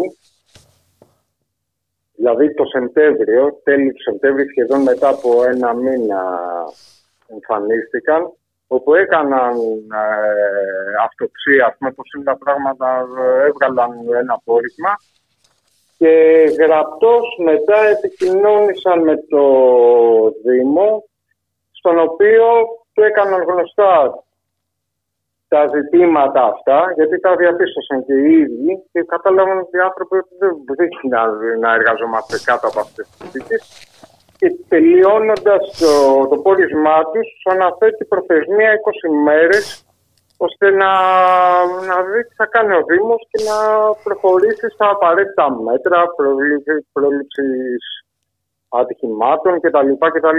Ξέρεις, τώρα μου θυμίζει τον Έκτοτε- Αύγουστο, μου θυμίζει λίγο τον Αύγουστο, με πήγες στον Αύγουστο και θυμάμαι ότι τότε έδινε κάποιες βροχές ότι βάζαν σακούλες οι εργαζόμενοι στο κεφάλι τους για να προστατευτούν επειδή δεν είχαν Έτσι. αδι- αδι- αδιάβροχο όπως υποχρεούται ο, Δήμο. ο Ε, Δήμος. Εντάξει, οι συνθήκες είναι. Αυτό μου ε, θύμισες είναι- τώρα.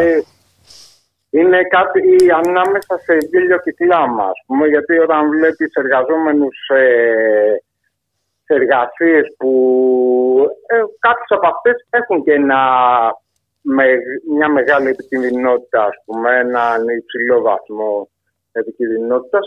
Ε, τι γίνεται, δεν γίνεται να βλέπεις ένα τέτοιο εργαζόμενο να βγαίνει έξω με τη φόρμα και με τα αθλητικά παπούτσια, ας πούμε. Δεν γίνεται. Γιατί κάτι, θα, αν δεν πέσει κάτι σήμερα πάνω στα πόδια σου, θα πέσει αύριο. Όταν σηκώνεις, όταν κάνεις πράγματα που έχουν ένα βαθμό δυσκολίας. Όταν, όταν, όταν, κάποια στιγμή κάτι θα γίνει.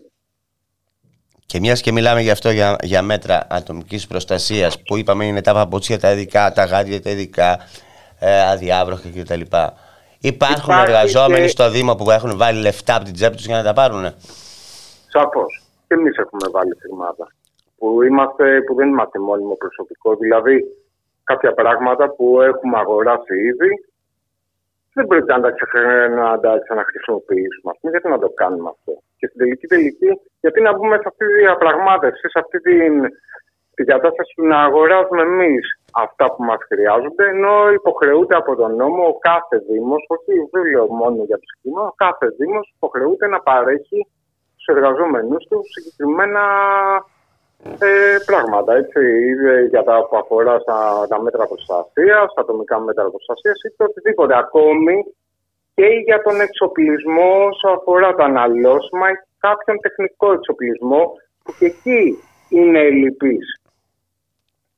Δηλαδή, γίνομαι πιο συγκεκριμένος. Όταν έχεις ας πούμε εργαλεία τα οποία κάποια από αυτά είναι απαρχαιωμένα ή δεν. Ε, ε, ε, ε, Φθαρμένα, φθαρμένα. Λείπουν. Κα- κάποια λείπουν. Δηλαδή δεν έχουν προβλεφθεί τα, ε, ε, όλος ο αριθμός ας πούμε, εργαλείων ενδεχομένως που χρειάζεται ή να πούμε και τα αναλώσιμα, όπου τα αναλώσιμα είναι, αφορούν βέβαια φυσικά και τα γάντια, όταν έχει γάντια εργασίας. Τα γάντια εργασίας σε αυτές τις συνθήκες διαλύονται έτσι. Μέσα σε 10-15 μέρες, μη σου πω και την πρώτη εβδομάδα, ανάλογα με την, την εργασία που έχουμε να κάνουμε, θα διαλύονται όλα. Είναι, είναι μια περίεργη κατάσταση που δεν αξίζει κιόλας σε αυτό το συγκεκριμένο Δήμο που ξεκίνησε από ένα χωράφι ήταν η Κεσαριανή και έγινε ολόκληρος Δήμος με πράσινο, με, με, με όλα σε αυτές τις δεκαετίες. Έχει κάνει μια πορεία που δυστυχώς όμως μπαίνει στο μικροσκόπιο κάποιον ε, που θέλει να εξυπηρετήσουν κάποιοι άλλο. Δεν μπορώ να καταλάβω, ας πούμε, που, που για ποιο λόγο το βάρος πέφτει σε, σε συγκεκριμένες πλευρές έργων, καταστάσεων κτλ. Και δεν πέφτει στο δυναμικό και στο δυναμικό του Δήμου. Γιατί είναι το εξίσου σημαντικό, έτσι. Ε, γιατί τώρα, τώρα καταλάβει τι εννοείς. Ε, όταν λες συγκεκριμένες πλευρές, εννοείς... Εννοώντας ότι, Ας σου πω εγώ ότι... ε, όταν βλέπεις μόνο τα έργα ή... τη- Εντάξει, καλές και να πλάσεις όλα αυτά, μια χαρά, όπως είπα στην αρχή, μαζί. Αλλά το ζήτημα είναι ότι υπάρχει και ένα άλλο κομμάτι του Δήμου που δεν αφορά μόνο το έργο, είναι και οι εργαζόμενοι που εργάζονται για να συντηρούν ας πούμε και το Δήμο ολόκληρο, έτσι. Γιατί εμείς επί της ουσίας αυτό κάνουμε. Συντηρούμε το Δήμο. Καθημερινά σε ό,τι συνθήκες, με βροχή, με κρύο, με ζέστη, με, με, με. Που μπορεί να εργαζόμαστε μέσα σε πάρκα, ε, στη νησίδα, στη λεωφόρο που λέει ο λόγος μέσα από αυτοκίνητα να τρέχουν δεξιά αριστερά τα αυτοκίνητα ας πούμε. Ε, Όχι ας πούμε, όχι ας πούμε, δεν υπάρχει ας πούμε εδώ. Όταν μέσα στη λεωφόρο έχεις κόνο, έχεις μέτρο προστασίας, το οποίο σας το δίνει. Αυτό, κόνους και τα λοιπά τους έχουμε. Δεν είναι όμως ο κόνος, είναι και διάφορα άλλα. Και όλα τα άλλα, και όλα τα άλλα, πραγματάκια. και όλα τα άλλα. Και όλα τα άλλα φυσικά. Γιατί ε, α, μπορεί ας πούμε, να βγεις με το γερανό, να κοπούν κάποια δέντρα και τα λοιπά ή οτιδήποτε. Εσύ φυσικά εμείς που είμαστε ε, συμβασιούχοι δεν ανέβουμε πάνω σε γερανό, αλλά θα συμμετέχουμε στην όλη περιφερειακή εργασία. Ε, δηλαδή, σαφώς όταν έχεις να κάνεις με κορμούς, με, με, με, με, πρέπει να έχεις σοβαρό εξοπλισμό. Δεν μπορείς να βγαίνεις με τα αθλητικά σου παπούτσια. Αν σου έχει ένα, ένα γερό κομμάτι ξύλο στα πόδια, του πάτησες. Μάλιστα, λοιπόν, Μετά θα πει, πες τι μου. θα πεις; Ε; Μπε- Μπαίνουμε στη διαδικασία από φιλότιμο να κάνουμε ό,τι καλύτερο μπορούμε. Κάποιοι από εμάς είναι και από αυτή την περιοχή.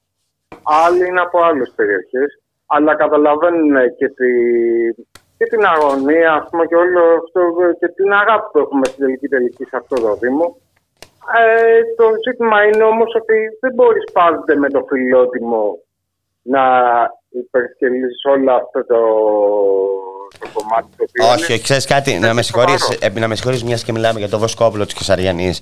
Δεν μπορείς να δίνεις δεξιά και αριστερά ε, τα εργάκια στους κολλητούς, να παίρνεις μετακλητούς, να επιβαρύνεις το δημοτικό προπολογισμό, τα χρήματα που δίνουν οι δημότες και να αφήνεις τους εργαζόμενους σε αυτήν την κατάσταση. Εντάξει, αυτό είναι η ουσία. Για μένα. Δεν μπορεί να μην τους δίνεις τα μέτρα ατομικής προστασίας όταν δεν πληρώνεις τη μισθοδοσία τους γιατί την παίρνεις από το ΕΣΠΑ. Αλλά έχεις υποχρέωση να το κάνεις αυτό. Ναι. Και να, με το, να το πες τρελίτσα Έχει μετά. σαφώς. Δηλαδή, Αυτή ούτως είναι η ή ουσία. άλλως, Αν, αν μπορούσε να λειτουργήσει το Δήμο, ο κάθε Δήμαρχος, για να μην το πάμε και προσωπικά μόνο, δηλαδή εμένα μου αρέσει να, να, να εκφράζομαι και να α, από πλευράς ας πούμε ότι να μην το πάρει μόνο ο κάθε Δήμαρχος. Αν δεν δώσει την απαραίτητη προσοχή και δεν κάνει την απαραίτητη διαχείριση, δεν έχει τα προσόντα για να κρατήσει αυτή τη θέση. Αυτό. Απλά.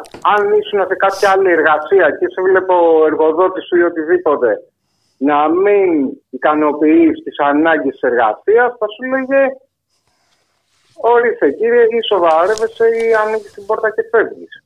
Εντάξει. Δηλαδή, στην τελική τελική και οι αιρετοί είναι υπάλληλοι το- του κόσμου, των πολιτών. Όχι, όχι. Δεν Α, ο είναι συγκε- Η το- συγκεκριμένη αιρετή, συγγνώμη που και σε η διακόπτω. πολιτική γενικότερα, για να μην περιοριζόμαστε μόνο στου αιρετούς του κάθε Δήμου. Εντάξει. Και η πολιτική γενικότερα είναι υπάλληλοι των πολιτών.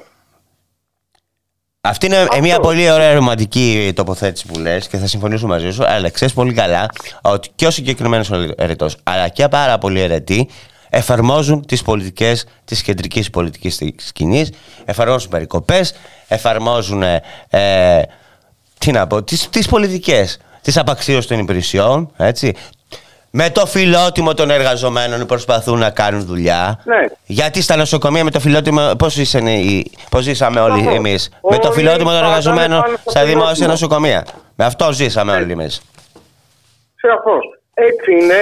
Το φιλότιμο όμως στις ημέρες μας έχει περάσει στη σφαίρα της βλακείας. Δηλαδή, το να δείχνει τον καλύτερο σε αυτό και να βάζει στην άκρη ακόμη και την ασφάλειά σου σε κάποιες των περιπτώσεων, ξαφνικά θεωρείσαι και ότι είσαι ο χρήσιμο ηλίθιο.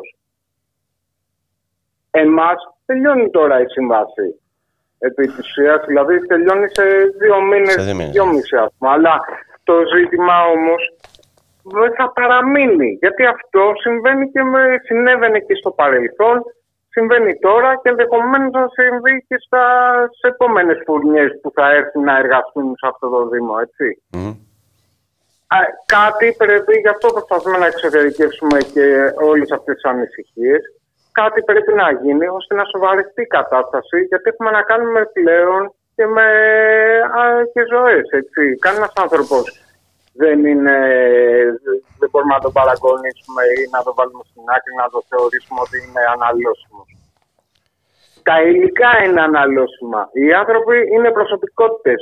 Ό,τι και να είναι ο κάθε άνθρωπος, είναι ξεχωριστή προσωπικότητα που όλοι μαζί ήρθαν αυτό τον τροχό, ας πούμε, και δουλεύει. Νομίζω ότι αν με είναι η επιτρέπεις αλήθεια. και να κλείσουμε με αυτό, νομίζω μιας και το, το κάτι πρέπει να γίνει, μιας και είμαστε σε ημέρες Πολυτεχνείου, νομίζω ότι υπάρχει ήδη το, υπάρχει το ήδη το μήνυμα, έτσι. Στο δρόμο κρίνονται όλα. Στο δρόμο. Στο δρόμο, για Σαφώς. μένα. Στο Έτσι. δρόμο και σε κάθε.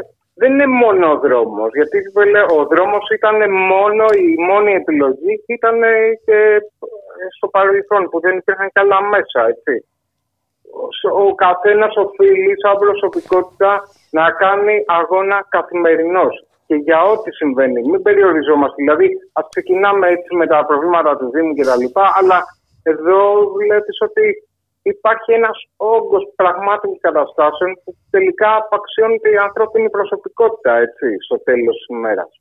Όταν σε, σε διάφορους ε, εργασιακούς τομείς ή ε, στο ίδιο το κράτος συμβαίνουν πράγματα τα οποία δεν προάγουν ε, τον ανθρωπισμό, δεν προάγουν τη, την κοινωνική συνοχή, δεν προάγουν, δεν προάγουν, τελείωσε μετά. Γι' αυτό και λέμε ότι ο αγώνας είναι κοινός. Κοινά είναι τα προβλήματα. Ε, Εννοείς την, Ναι, την, κοινά είναι, κοινά είναι. Μην περιοριζόμαστε μόνο στα, όχι, όχι, όχι. στο Δήμο, στο... Α, α, απλά είναι αυτό μια αφετηρία της κουβέντας, ας πούμε, στο να πούμε ότι στον κόσμο ότι πρέπει να, να συμμετέχει, να μιλάει, να εκφράσει τις ανη- τις ανησυχίες του, τις φοβίες του, να μην κάθεται με σταυρωμένα τα χέρια. Και κυρίως να Να μην μην αναθέτει, να μην πρόκειται αναθέτει. Για να μένα παίζει πρόκειται- ρόλο, α, παίζει ρόλο η ανάθεση. Δεν αναθέτουμε στου άλλους αποφάσεις. Παίρνουμε μέρος σε αυτές τις Έτσι, μπράβο. αποφάσεις. Αυτό είναι το σημαντικότερο. Και εμείς κιόλας, σαν εργαζόμενοι με ημερομηνία λήξεως, θα μπορούσαμε να, να πούμε «Ε, δεν μπορεί να γίνει τίποτα. Αυτό όμως θα ήταν μια διαιώνιση του προβλήματος. Και στις επόμενες χρονιές και, και, και, και. Και ιδίως όταν περιέχει και κινδύνους που τους έχουμε αντιμετωπίσει. Δηλαδή, έχουμε δει πράγματα. Ε, δεν γίνεται να τα αφήσει έτσι. Εγώ δεν διαφωνώ καθόλου μαζί. σου. Πρέπει να ευαισθητοποιηθούμε όλοι και η Δημοτική Αρχή να το δει πιο σοβαρά το έργο. Να, να το αγκαλιάσει αυτό. Δηλαδή να μην κοιτάζει μόνο το, τα έργα ας πούμε του Δήμου, να κοιτάξει και τους ανθρώπους του δίνει. Αυτό. Γιατί δεν θέλω να πιστέψω ότι απαξιώνει το, το συνεργείο ή ότι κλείνει το μάτι ενδεχομένως σε κάποιους εργολάβους ή οτιδήποτε για το μέλλον ας πούμε, να αναλάβουν αυτό το κομμάτι. Δεν ξέρω. Δεν ξέρω, θέλεις να ανοίξεις, Μπορώ να θέλεις πάρω- να ανοίξω το στόμα μου τώρα. Λοιπόν, Ναι, δεν μπορώ Δεν- να δεν- απαντήσω. δεν- Κανείς, κανείς και ιδίω δημοσίως δεν μπο- ε, μπορούμε να φανταστούμε, αλλά δεν μπορώ να το απαντήσω. Αυτά η ιστορία τα δείχνει, έτσι. Εμείς οφείλουμε παρόλα αυτά να τοποθετηθούμε, γιατί έτσι πρέπει να κάνουμε στην τελική τελική. Πρέπει να υπάρχει μια τοποθέτηση. Σε οτιδήποτε πρέπει να, να έχουμε μια Αλλιώς, κάνα μας κάνουν στη- στη- στην κοινωνική ζωή και μας πατάνε. Τι να πω. Άμα δεν υπάρχει έκφραση του πολίτη, ε, εκφράζεται ο, ο άρχοντας ο εκάστοτε ή ο πολιτικός άρχοντας ή ο δημοτικός άρχοντας κτλ. κτλ. Όταν δεν τοποθετούμαστε εμείς θα τοποθετηθούν μόνο οι άλλοι. Λοιπόν, να σε ευχαριστήσω πολύ. Να είσαι καλά. Εγώ ευχαριστώ και πάλι που ακούστηκε η φωνή των εργαζομένων. Τώρα ας ελπίσουμε ότι αυτά τα πράγματα θα είναι τα τελευταία συμβάντα και γεγονότα και που συμβαίνουν και στο Δήμο μας και ότι σε επόμενες χρονιές ενδεχομένως να είναι καλύτερα πράγματα γιατί είναι κρίμα ας πούμε για κάποιους μήνες που έρχεται κάποιος να εργαστεί σε τέτοιους είδους εργασίες να βγει ακόμη και στακατεμένος. Και ζημιωμένος, όχι μόνο αυτό και σε καμαρινεμένο. Και ζημιωμένος και κυρίως το χειρότερο όλο είναι να μην γυρίσει ποτέ στο σπίτι του εξαιτίας της έλλειψης μέτρων ατομικής προστασίας. Αυτό απέφχομαι. Ευχαριστώ πολύ. Ευχαριστώ πολύ. Χαιρετώ. Καλό μεσημέρι. Καλό Χαιρετώ. μεσημέρι.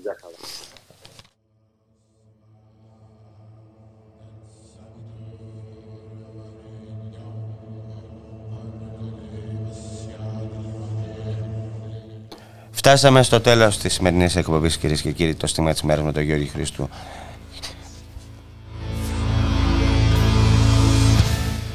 Από εμένα τη Γιάννα Θανασίου, τον Γιώργο Αμικό που ήταν στον ήχο, να έχετε ένα καλό υπόλοιπο ημέρας.